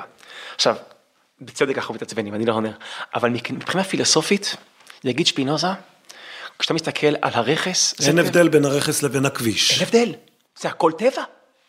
זה הכל טבע. זה אשליה שלנו שאנחנו לא טבע, אנחנו משהו אחר. זה לא טבע. דרך אגב, המקור של התחושה הזו היא בדת. שאנחנו משהו שהוא רדיקלית שונה מהטבע. סליחה, לדעתי זה לא מהדת. זה עמוק עמוק בטבע האנושי שלנו, והדת יצרה המשגה של זה. זה. כן. היא ביטאה את זה. זאת אומרת, אז, אז, אז אנחנו, שואל, עכשיו, אומר שפינוזה, אמ, החוויה, אנחנו חווים את עצמנו כשונים מהטבע, כשבפועל אנחנו חלק אורגני של הטבע. עכשיו, מה ששפינוזה, והוא מוכיח את זה. עכשיו, מה הנפקא מינה, מה נובע מזה שאנחנו, יש לנו אשליה שאנחנו שונים מהטבע, על פי שפינוזה יש לנו אשליה של בחירה חופשית. מה הכוונה? על פי שפינוזה, אם אנחנו חלק מהטבע, בטבע יש מערכת שרשרת סיבתית דטרמיניסטית, נכון? כן, אלא אם אתה מתייחס לפיזיקה המודרנית ברצינות. כן, אבל שפינוזה לא הכיר אותה. אני עכשיו לא בפיזיקת הקוונטים, אוקיי, כן. כן. באופן כללי, עזוב אותי מפיזיקת הקוונטים, כן, זה מסבך הכל, כן. אני לא יודע אם זה מסבך, לא, זה משנה את השאלה באיזשהו אופן. זה משנה את השאלה, אבל כרגע, רגע, אני גם חושב שפיזיקאים יחשבו לשים את זה בצד, כי אף אחד לא מבין איך זה משתלב עם שום דבר, כן. אבל אם כן נסתכל על העולם מנקודת מבט, אז אה, הטבע זה מערכת סיבתית הכרחית. לכל סיבה אמ, יש תוצאה שהיא בתורה הופכת לסיבה של תוצאה אחרת, זה שרשרת סיבתית הכרחית, זה הטבע, אנחנו חלק מהטבע, זאת אומרת שאנחנו, כל החלטה שאנחנו מקבלים, כל החיים שלנו, נקבעה מראש. אנחנו חוליה בתוך שרשרת סיבתית, דטרמיניסטית. יש תרגיל אה, מוכר שנקרא השד של לפלס. שאם הייתה לך יכולת לדעת איפה נמצא כל חלקיק ברגע נתון בעולם, יכולת לחזות מכאן והלאה את כל ההיסטוריה, את כל ההיסטוריה האנושית אחורה וקדימה. כן. כמובן כוח החישוב שנדרש לך הוא כזה שבלתי אפשרי לייצר אותו, אבל תיאורטית זה... עכשיו, זה אומר, מה זה אומר שאנחנו, אז מה המצב האנושי? המצב האנושי שאין אמ, לנו בחירה חופשית, אבל יש לנו תחושה מאוד חזקה שיש שם בחירה חופשית. לספינוזה יש דימוי, אני אשפר אותו רק קצת. נניח אני עכשיו זורק אבן על הרצפה. כמה יוהרה יש ברצון שלך לשפר קצת את שפינוזה. אני... רק להפוך אותה טיפה יותר. יהיו שיאשימו אותך בזה. כן, לא, אבל אני אומר שאני עושה את זה, כן, אוקיי? כן, אבל רק מתוך התבטלות לעוצמה של הטיעון של שפינוזה. כן. אז אה, נניח אני זורק אבן על הרצפה. ונניח שהאבן הזאת הייתה, בני, הייתה, בין, הייתה, היה לה תודעה אנושית, והייתי מראיין אותה. הייתה שואלת, מה קרה? היא הייתה אומרת, הרגע החלטתי לקפוץ. כן? זה המצב האנושי. כל החלטה שלה אנחנו מקבלים, הוא תוצאה של גורמים שיצרו אותה, כן? זה יכול להיות, בוא נאמר, שלושת הוקטורים שדוחפים אותנו קדימה, זה הגנים שלנו, החינוך שלנו, וכל מיני אירועים אקראיים שקרו לנו. וכששלושתם נפגשים, כן, נניח אז כדור, ב- בוא נעשה את הכדורי ביליארד, כי ככה כן, תמיד אוהבים את זה כן, בין סיבתיות, כדור ביליארד אחד פוגע בכדור ביליארד אחר, שפוגע בכדור ביליארד אחר, שרשרת סיבתית. כן. אתה שואל, מה זה הכדור ביליארד שפגע בי, שהוביל אותי להתעניין בשפינוזה, או שהוביל אותך להיות העורך של הספרים שלי, או אותי להיות, כאילו, מה, אמ, אפשר לחשב את זה, כן? שילוב של הגנים שלי והחינוך שקיבלתי, וסתם שאני ואתה נפגשנו באיזה ערב אחד ב... כן, מזמן. מזמן, כן. כשהיינו צעירים. כשהיינו צעירים, שלושתם יחד כאילו דוחפים את הכדור ביליארד. לעומת, מה החוויה שלנו? שמה שהניע אותי זה אני עצמי. זאת אומרת, החוויה שלנו, אומר שפינוזה, אנחנו חוליה בשרשרת סיבתית, ואנחנו חווים את עצמנו כמחוללים של שרשרת סיבתית. כן. של השרשרת הסיבתית. זאת אומרת, אני חווה את עצמי כסיבה, כשבפועל אני גם תוצאה. עכשיו, זאת אומרת, אם אני רגע אתמצת את מה שאני מנסה לומר, הנ- אשליית הנבדלות של האדם מהטבע משתקפת באשליית הבחירה החופשית של בני אדם. כן. קריסת הפער שבין בני אדם לבין הטבע, המשמעות שלה זה, זה אובדן הבחירה החופשית. אז בעצם, בעצם, המהלך של שפינוזה ממש על רגל אחת, אני שוב פעם מת- מתנצל בפני, אני, קורא- אני קורא לו ברוך דרך אגב, הוא יהודי עבורי מאוד, כן, בר- השם הלטיני, כאילו בנדיקטוס, בנדיקטוס, כן, ברוך, אבל, כן. אבל הוא ברוך, כן, אמ, זה שקריסת הפער בין אלוהים לבין העולם הוביל לקריסת הפער בין האדם לבין העולם, והתוצאה היא לא רק פנתאיזם, אלא דטרמיניזם. לא רק זיהוי של אלוהים עם העולם, אלא התמזגות של האדם בעולם, ואוב- ואבל, אומר שפינוזה. ו- ואתה מבין את זה אגב כמסקנה מרוממת או מייאשת? אוקיי, עכשיו מה מדהים באתיקה? האתיקה מציג את עצמו אה, כספר שבא להביא אותך לברכת העושר, אז בתרגום של ירמיהו יובל. זה, אה, אה, שפינוזה הוא היורש של מסורת, ה- אם תרצה, הסטואית, שראתה את הפילוסופיה כתרפיה. הוא באמת האמין שאם אני לא מבין את הדטרמיניזם, אלא מפנים את הדטרמיניזם, מפנים שכל מה שקורה לא יכול היה שלא לקרות, אני משתחרר. עכשיו, אה, עכשיו אתה הולך לשאול, אבל זה נשמע לי מאוד מייאש. לא, ברור שיש אנשים שיחוו את זה כמייאש. מייאש, הרי מה שמניע אותנו drive לקום בבוקר ולשנות את המציאות.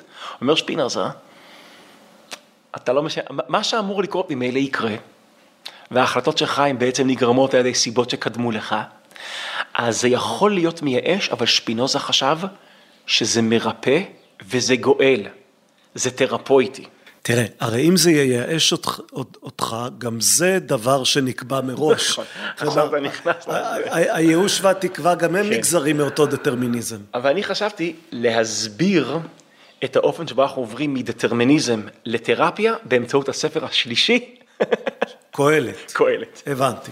יאללה, אז בוא נדלג לקהלת. כן, אבל רגיש, עשינו את העבודה על שפינוזה ועל אפלטון? אה, ועשינו עבודה על שפינוזה כן. ועל אפלטון. אפשר לעשות עוד, אה, יש אנשים שלומדים אותם חיים שלמים. כן, כן, זה היה, כאילו, אני חושב שבעצם שתיהם נתנו תשובה שונה לשאלה, כאילו, ניסו להגיד משהו לא טריוויאלי על מה, על, על מה קיים, מהו היש. כן. אצל אפלטון זה שיש יש שהוא לא קונקרטי, ואצל שפינוזה שהיש הוא אינסופי. ואז כל ההשלכות של ההבחנות שלהם על, על, מה, זה, על, על מה שהיה להם להגיד על מה שקיים. אמ, אז תראה, יש הרבה דרכים לקרוא את ספר קהלת, אבל זה באמת הספר, זה ספר, אז תראה, טוב, ספר קהלת, אני רק אגיד עליו מילת הקדמה אחת, בלי להתיש מדי, מילת הקדמה אחת. זה ספר, זה ספר שמחולק לשתי חלקים. חלק אחד מפרק א' עד פרק י"ב, פסוק ח', ואז כמה פסקים בודדים מפרק י"ב פסוק ט' עד סוף הספר בפסוק, אה, בפסוק י"ד. כן. זה כל הספר, ואז חמשת הפסקים האחרונים. למה? חמשת הפסוקים האחרונים זה דיבור בגוף שלישי על קהלת. כל הספר זה בגוף ראשון, אני קהלת, הייתי מלך בירושלים, תרתי וזה, כאילו, אה, הוא מדבר על עצמו וחווה את העולם בגוף ראשון. בחמשת הפסוקים האחרונים מדברים על קהלת. נכון, ולכן יש כל מיני חוקרים שאומרים הפסוקים האלה הם תוספת מאוחרת, או שרק האחרון שבהם הוא תוספת מאוחרת. אני חושב שחמשת הפסוקים האלה, על פי ספר קהלת הם, הם, הם תוספת מאוחרת. קהלת מציג את זה ככה, ואגב, מה שאני אומר זה עמדה לא רק של חוקרים, אלא גם כן הר, הרשב"ם. זה הארדקור הרשב"ם, נכון? זאת אומרת, מכאן ואילך, מפסוק ט' ואילך, זה הערה של האורחים או של המסדרים, כמו שקורא להם הרשב"ם. אמ, אז אומר, אז כתוב ככה, מפסוק ט', ט', ויותר שהיה קהלת חכם, עוד לימד דעת את העם, ואיזן וחיקר ותיקן משלים הרבה. ביקש קהלת למצוא דברי חפץ, כתוב דברי יושר, וכתוב יושר דברי אמת. אז זה מעניין, יש כאן הערה על הפרויקט של קהלת. הוא איזן, זאת אומרת, הוא האזין והוא חקר והוא תיקן, הוא אסף הרבה קולות. אגב, חלק בטקסטים, הוא ביקש למצוא דברי חפץ וכתוב יושר דברי אמת, הוא ליקט מספרים ומרעיונות אל תוך ספר קהלת. אולי החוויה שלי את ספר קהלת, שזה באמת אוסף של רעיונות שכל הניסיונות לחבר אותם לדבר אחיד, הם תמיד מרגישים לי קצת מאולצים. אז מסתבר שלפי קהלת, ספר קהלת הוא אקלקטי, ואגב, שוב פעם, זאת לא הערה מאוד מאוד אה, אה, מתקדם, אה, כאילו, כאילו, כאילו מחקרית, רש"י אומר שהמילה קהלת, זה אני מצטט, אני, אני מקווה שבמדויק, שהוא קיהל קולות הרבה, או משלים הרבה. כן? רש"י מבין קהלת מלשון, זאת אומרת, זה לא רק, תמיד קוראים קהלת, שצריך להיאמר לקהל. רש"י מבין שהספר הזה עצמו הוא קהילה. קהילה, כן. התקהלות של קולות. אז אתה מבין, זה לא רק רש"י, זה קהלת שהוא אסף ותיקן וסידר. ואז אני... השאלה אם כמו ב... הזכרנו אצל אפלטון, כמו בתזמורת של אפלטון, אם, זה, אם זו מקהלת קולות הרמונית או, או, קקופוניה. או קקופוניה. נכון. אז אה, אני חושב ש... אז אני סבור שבקהלת זה הרבה קולות ויש שם קולות יותר דומיננטיים וקולות פחות דומיננטיים. ואחד הקולות הדומיננטיים, אני, אני אומר את זה כהקדמה, כי כל דבר שאני אגיד, מישהו ימצא פסוק בקהלת שאומר אחרת. אחרת, ברור. כי זה מקהלה. לא, אבל בסוף אתה רואה הרמוניה? אני, רוא, לא, קורא... אני לא רואה הרמוניה, ואני כן רואה בקריאה שלי בקהלת, ואנחנו לא נעשה עכשיו קריאה שנייה בקהלת, אבל כן. אני, אני רואה קול אחד דומיננטי בקהלת. אוקיי. שיש קולות משנה שמאתגרים אותו, אבל יש קול לספר קהלת, ויש לו כמה מרכיבים, ואחד מהם, ספר קהלת הוא ספר דטרמיניסטי. לכן הוא מעניין אותי אה, בדיאלוג עם האתיקה של שפינוזה. כן. הוא ספר דטרמיניסטי. ואני רוצה לגייס את קהלת בשביל להשיב לשאלה ששאלת על שפינוזה, האם הדטרמיניזם הוא לא מייאש, או שיש פה משהו מרפא. ואת שתי האופציות הללו אנחנו רואים בקהלת. כל מי שאי פעם קרא את קהלת יודע שזה ספר, אין יותר מייאש מהספר הזה.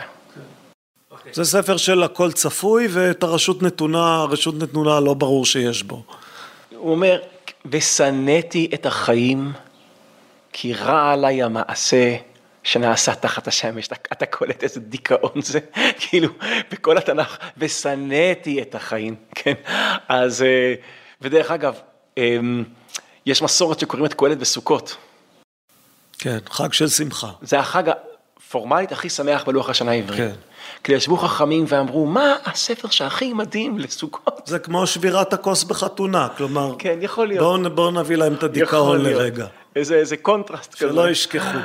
אז אני דווקא חושב שזה כן ספר על שמחה, אבל הוא ספר מאוד מתוחכם. אז קודם כל אני רוצה רק to establish, להראות לך שהדטרמיניזם הוא קול מאוד דומיננטי בקהלת. עכשיו תראה, כשעוסקים בפילוסופיה צריך להביא ראיות במובן הרציונלי של המילה ראייה.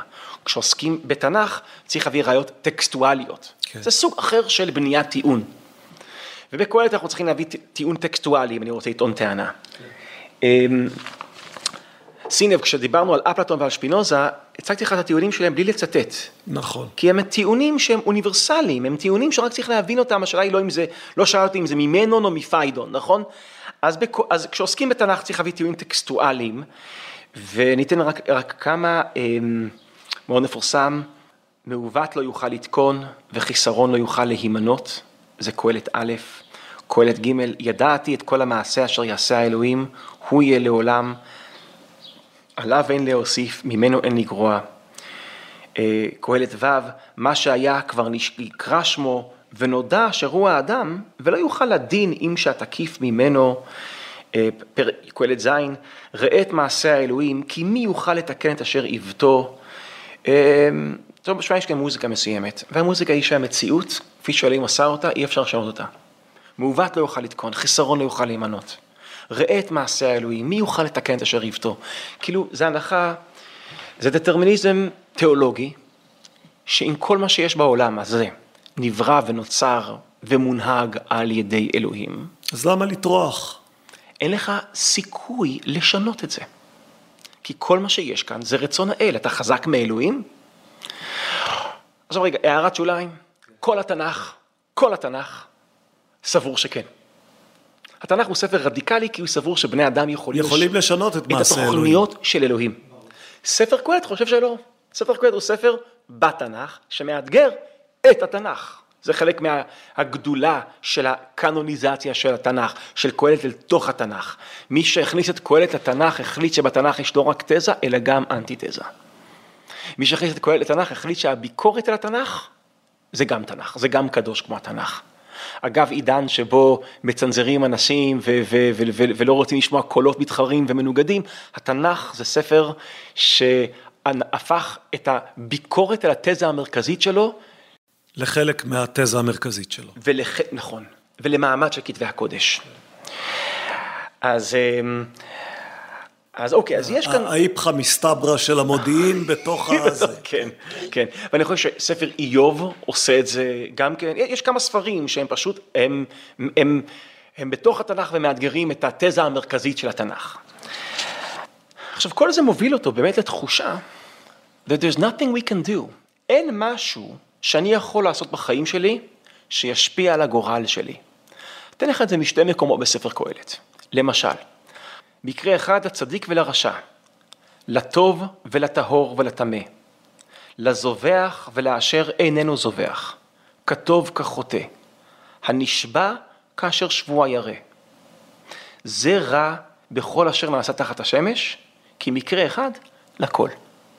שמעת את זה? לא משנה אם אני צדיק או רשע, טהור או טמא, זובח אחד שאוהב טקסים דתיים, או איננו זובח. הנשבע או השבוע הירא, אשר השבוע זה, זה ירא. אפילו לא התלונה של צדיק ורע לו, רשע וטוב לו. זה הכל לגמרי אק, אקראי ולא קשור בכלל למה שאנחנו צדיק עושים. ורע לו, רשע וטוב לו, לפחות איש סדר. כן, כן, כן, אתה רואה? רשע- כן. יש טענה, אתה אומר, זה היה אמור להיות ההפך. הוא אומר, לא, זה פשוט הכל... הכל רנדומלי. אין אלגוריתם שאומר, אם תחיה על פי זה, יהיה לך טוב.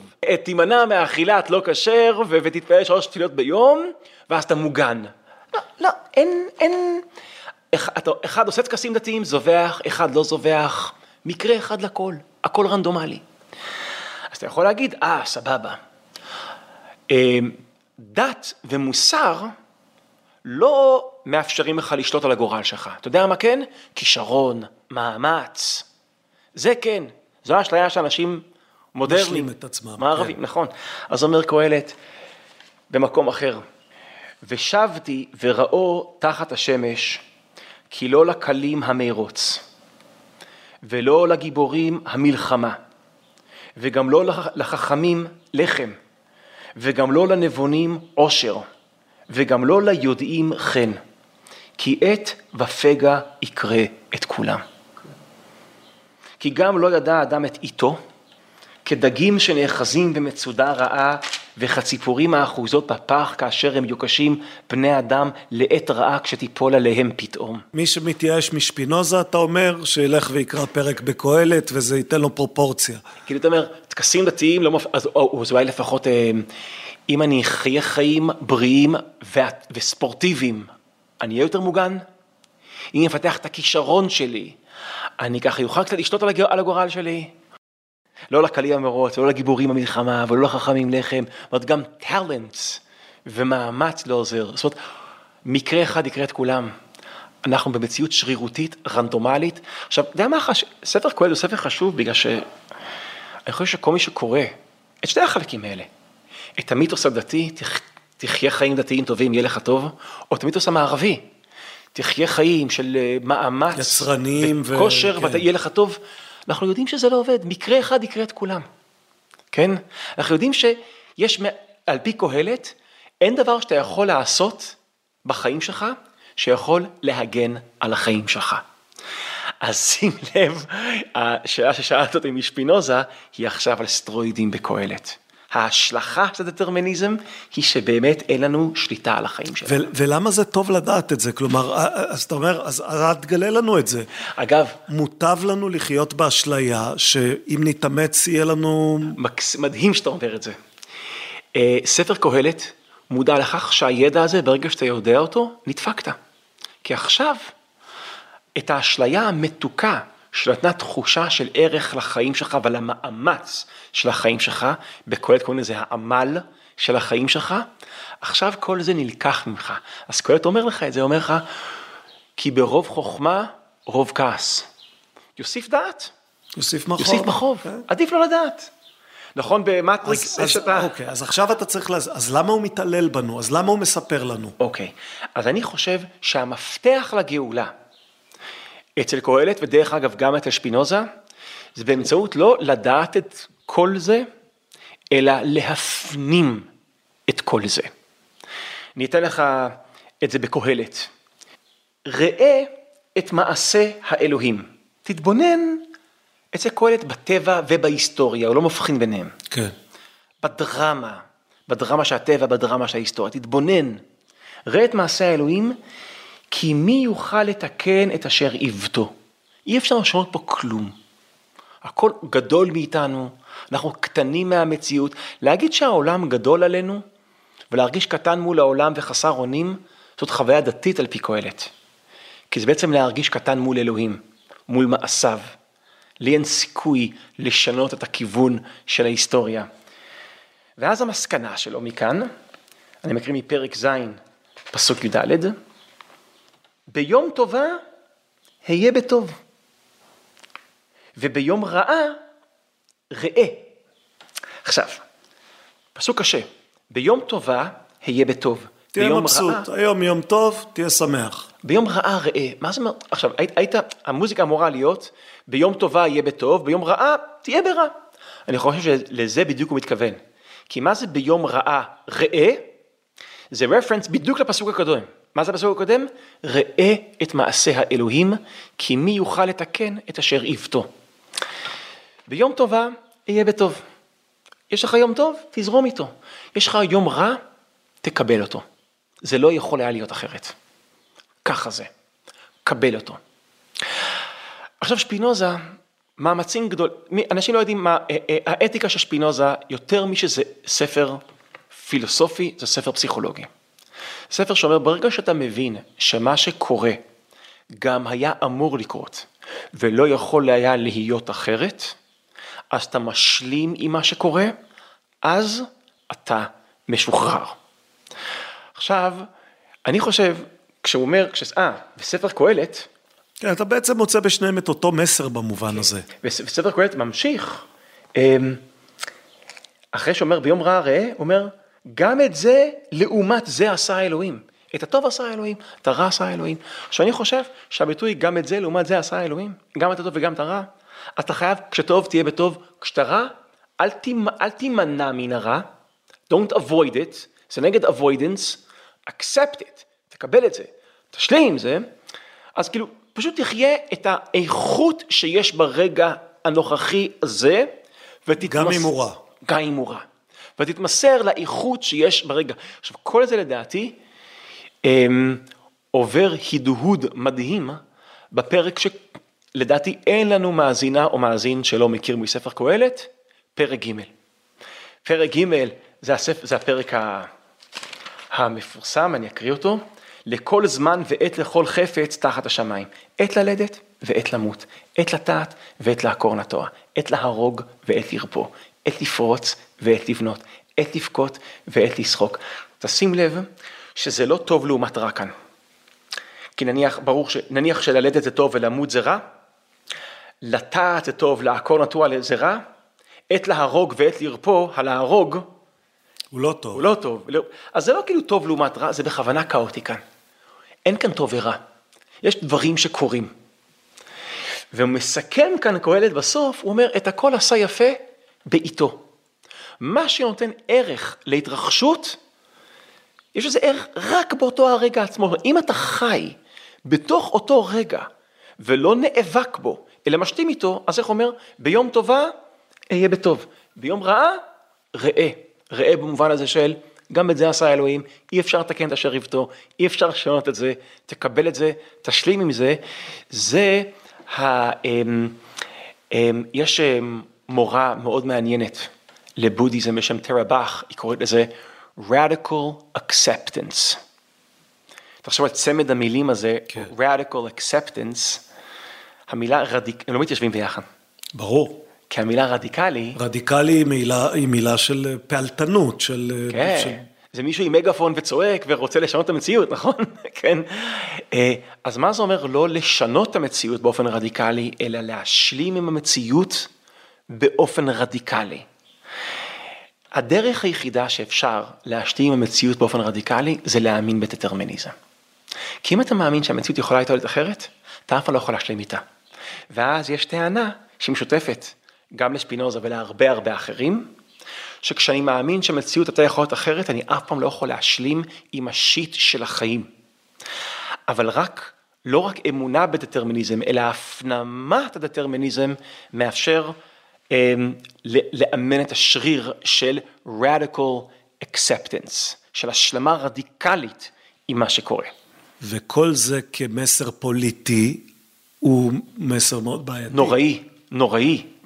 תחשוב, אם היינו חיים מתוך radical acceptance, אז עדיין היה עבדות בארצות הברית. כי אומרים, ראה את מעשה האלוהים. למה בארצות הברית הייתה עבדות בכל מקום? נכון, כן. נכון, נכון. והכל, כאילו כל הקדמה שיש בעולם הייתה נמנעת אם אנשים היו חיים על פי האתיקה של ספר קהלת. אנשים אומרים, ראה את מעשה האלוהים, מי יוכל לתקן את אשר יבטו, רק תקבל דברים, אל תשנה דברים, חד משמעית. פוליטית, זה ספר מנוון, אפילו הייתי אומר, אה, אה, מסוכן במובן הזה, שהדבר היחיד שמאפשר, הדבר המרכזי שמאפשר לכוחות הלא בריאים להיות דומיננטיים בהיסטוריה, זה האדישות של כל השאר. אז במובן הזה הוא ספר מסוכן. אבל הייתי אומר, פוליטית זה ספר בעייתי, פסיכולוגית לעומת זאת, זה ספר נפלא. סליחה, אז כשאתה חושב על אפלטון שאצלו האישי והפוליטי מתחברים בפוליטאה, כלומר הצדק, מושג הצדק מתחבר למושג החברה, אתה מסתכל על קהלת, אתה אומר לו פה תפריד. זה ספר, זה ספר לריפוי אישי ולא לריפוי חברתי. בוא נעשה רגע המשגה מאוד מאוד מאוד רחבה. אנשים הערבים נוטים להאמין שאפשר לשנות את העולם. אנשים במזרח, האמונה הזו היא פחות דומיננטית. תרבויות המזרח, ואני כאן חושב באופן מאוד ספציפי על הבודהיזם, אבל יש עוד קריאות לבודהיזם וגם לא רק הבודהיזם, נוטים להרגיש שהמציאות היא גדולה מאיתנו, והמאמץ האנושי הגדול הוא לא לשנות את העולם, אלא לשנות את האופן שבו אנחנו חווים את העולם. והמאמץ האנושי הגדול זה להשלים באופן רדיקלי עם העולם, זה פרק ג' בקהלת. כן. אמ, אז אתה שואל, רגע, איזה עולם הוא יותר טוב? אני לא רוצה להיות שיפוטי, אבל אני כן רוצה להיות שיפוטי. אתה לא יכול שלא להיות שיפוטי, כלומר, אני יכול לשאול אותך את השאלה, באיזה עולם אתה מעדיף לחיות? נכון, אני רוצה, אני, אני, להפך, אני רוצה, אמ, אה, אני חושב, אני, אני, אני מאמין שבקדמה, אני לא פוסט מודרניסט. כן. מכיר את הספר של סטיבן פינקר, פינקר?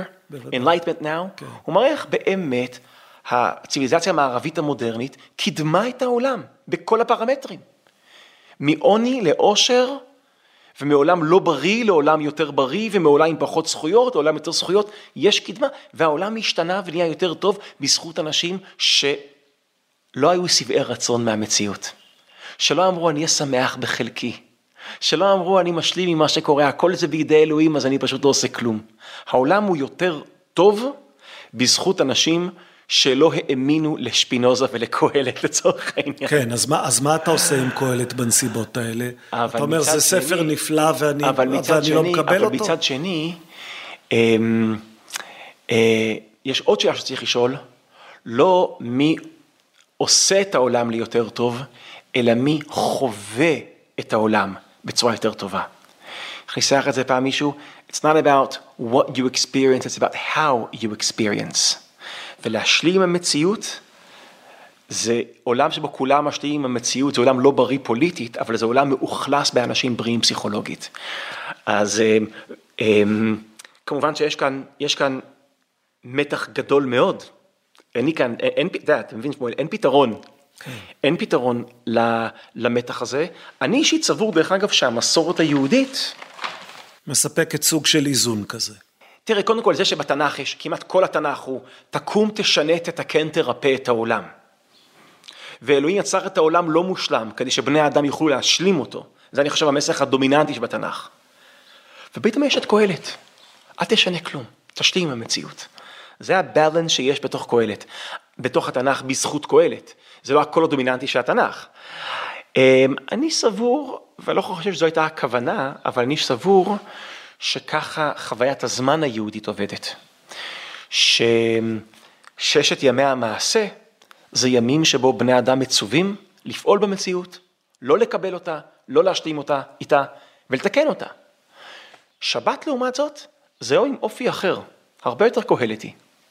לא לתכנן את המחר, להיות נוכח ברגע, לא לשנות את המציאות, להודות על המציאות. אה, חז"ל דרך אגב רוקנו את התפילה בשבת בתפילות בקשה. אתה לא מבקש בשבת שהמציאות תהיה אחרת מכפי כן. שהיא. אז אני חושב שיש בלנס מעניין, צריך לחקור אותו גם בתוך התנ"ך וגם בתוך החוויית זמן היהודית, בין שתי האימפולסים האלה של לשנות את העולם כי חייבים, או להשלים עם העולם כי רק ככה אפשר לחיות. טוב, בוא, בוא לקראת סיום נחזור לדבר עליך. נתחיל לדבר עליך, לא דיברנו עליך. כשאתה קורא את הספרים האלה, אתה קורא אותם לצורך חוויית האתגר האינטלקטואלי או חוויית הריפוי הפסיכולוגי?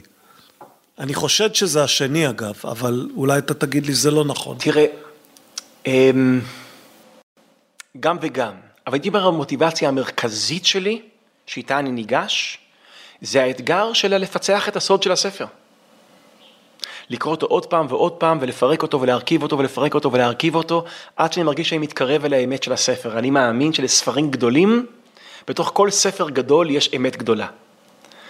אבל... וכשאתה מוצא את האמת הזאת, היא, היא משנה את מיכה גודמן באיזה אופן? כלומר, אחר כך, בשנה שאחרי אתה הולך בעולם ואתה השתנית קצת, כי פירקת את קהלת והבנת אותו? אז זהו, אז תראה, אז יש כאן כמובן, מה שתיארתי זה מאוד מאוד אגוצנטרי, נכון? יש לי אמביציה, אני רוצה להבין, אני רוצה להגיע, אני רוצה להתקרב. לא, זה בסדר, זה... כלומר, אני, ב... אני בעד אגוצנטריות אבל, אבל, בר, אבל יש ספרים שהאפקט שלהם עליך זה קצת צודק את האגוצנטריות. קצת וואו, יש כאן מציאות שהיא גדולה מאיתנו, היא מסתורית מאיתנו, אמ, אמ, תובעת מאיתנו, מבקשת מאיתנו, אתה קטן כאן בעולם. האם זה משנה אותי? הם, לא באופן מודע, אבל כן כל ספר, כאילו, אני יכול להגיד ספציפית, שבין שלושת הספרים שקראנו, שעסקנו בהם, אפלטון, קהלת והאתיקה, כן. אז אני לא חושב שאפלטון ספר ששינה אותי. זה נטו אתגר מרתק להבין את הפוליטאה. שאגב, אני בתוכו, אני לא רואה את עצמי כבוגר שלו, אני כן, בתוכו. כן. אה, אבל עם שפינוזה זה היה חוויה שמתוך שלא לשמה בא לשמה. המוטיבציה הראשונית הייתה לפענח את האתיקה. אגב, אני בתוך המסע הזה. כן. אבל uh, התוצאה היא, כן, אני מרגיש משהו, משהו תרפויטי, משהו מרפא, משהו... Um... מה, במובן זה שזה עוזר לך להשלים עם העולם יותר בקלות? זה דבר שאולי בכלל צריך לבוא עם הגיל, כלומר, הגעת לאיזה גיל שבו אתה נדרש להשלים עם כל מיני דברים. כן, אני אגיד לך משהו על שפינוזה. שפינוזה הוא מאוד מאוד דתי. אני לא קונה את זה שהוא החילוני, הוא מאוד מאוד דתי. אבל זו דתיות אחרת. אמ, הוא ירש את המצווה מספר דברים, מהנאום האחרון של משה. כן. של ואהבת את השם אלוהיך בכל לבבך, בכל נפשך, בכל מאודיך. זאת אומרת, אהבת אלוהים היא טוטאלית. הוא רק שינה את אלוהים. אלוהים זה לא לעולם, אבל הוא שינה את אלוהים ולא שינה את המצווה. כל המטרה של שפינוזה זה שנתאהב באופן רדיקלי במציאות. והמבע שאנחנו מתאהבים באופן רדיקלי במציאות, שאנחנו משלימים באופן רדיקלי עם ההכרחיות שלה.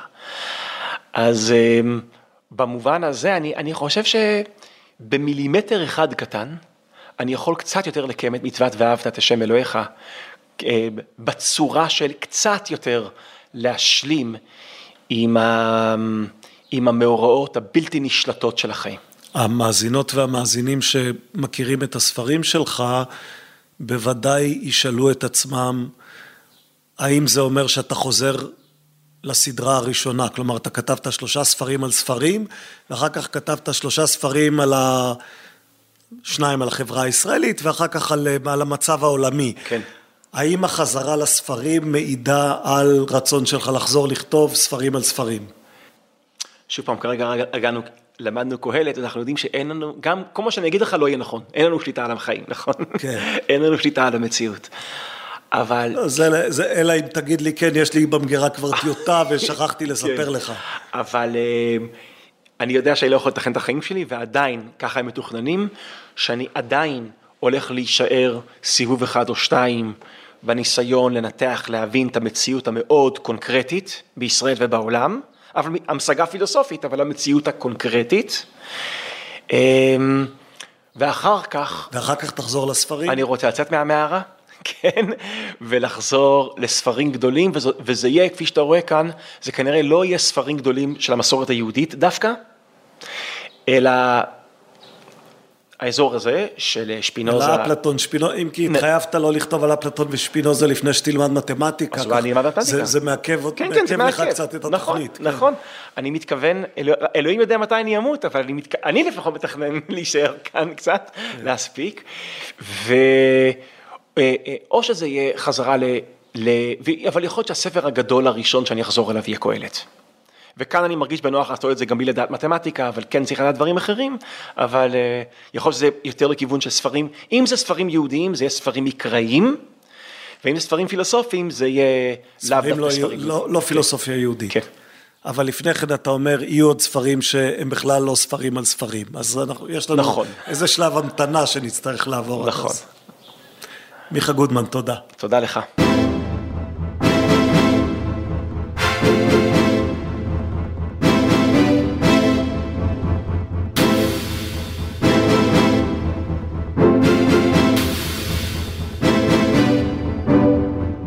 עד כאן, הכיפות והשועל להפעם, הכיפות והשועל, מדף של רעיונות לסקרנים ולסקרניות. תודה לדוקטור מיכה גודמן שהיה איתנו את כל ספריו, ששת ספריו, אולי נחזור על השמות שלהם. סודותיו של מורה הנבוכים, חלומו של הכוזרי, הנאום האחרון של משה, מלכוד 67, חזרה בלי תשובה ומהפכת הקשב. את כל ששת הספרים האלה תוכלו למצוא בכל חנויות הספרים וגם באתר האינטרנט של הוצאת כנרת זמורה דביר וגם באתר של חנות הספרים עברית. חנות הספרים עברית היא השותפה שלנו לפודקאסט הזה, תודה גם להם ותודה מיוחדת לצוף וייסבוך שעוזרת לנו להפיק את המשדר הזה. אנחנו נהיה כאן כרגיל בערך בעוד שבועיים במשדר סולו ואחר כך, שבועיים אחר כך, עם עוד אורח או אורחת. מקווים שנהנתם, מקווים שתחפשו את הספרים שלנו, כנופיית המפציצים של מלקולם גלדוול, פחד, חרטה ומשאלת לב של גדי היימן, מקווים שתחפשו את האתר שלנו, kipshu.com, k-i-p-s-h-u.com, מקווים שתחפשו אותנו בפייסבוק ובטוויטר, ושתירשמו לפודקאסט הזה כדי להאזין לו באופן קבוע, מקווים שיהיה לכם יום טוב, שבוע טוב, חודש טוב, קיץ טוב.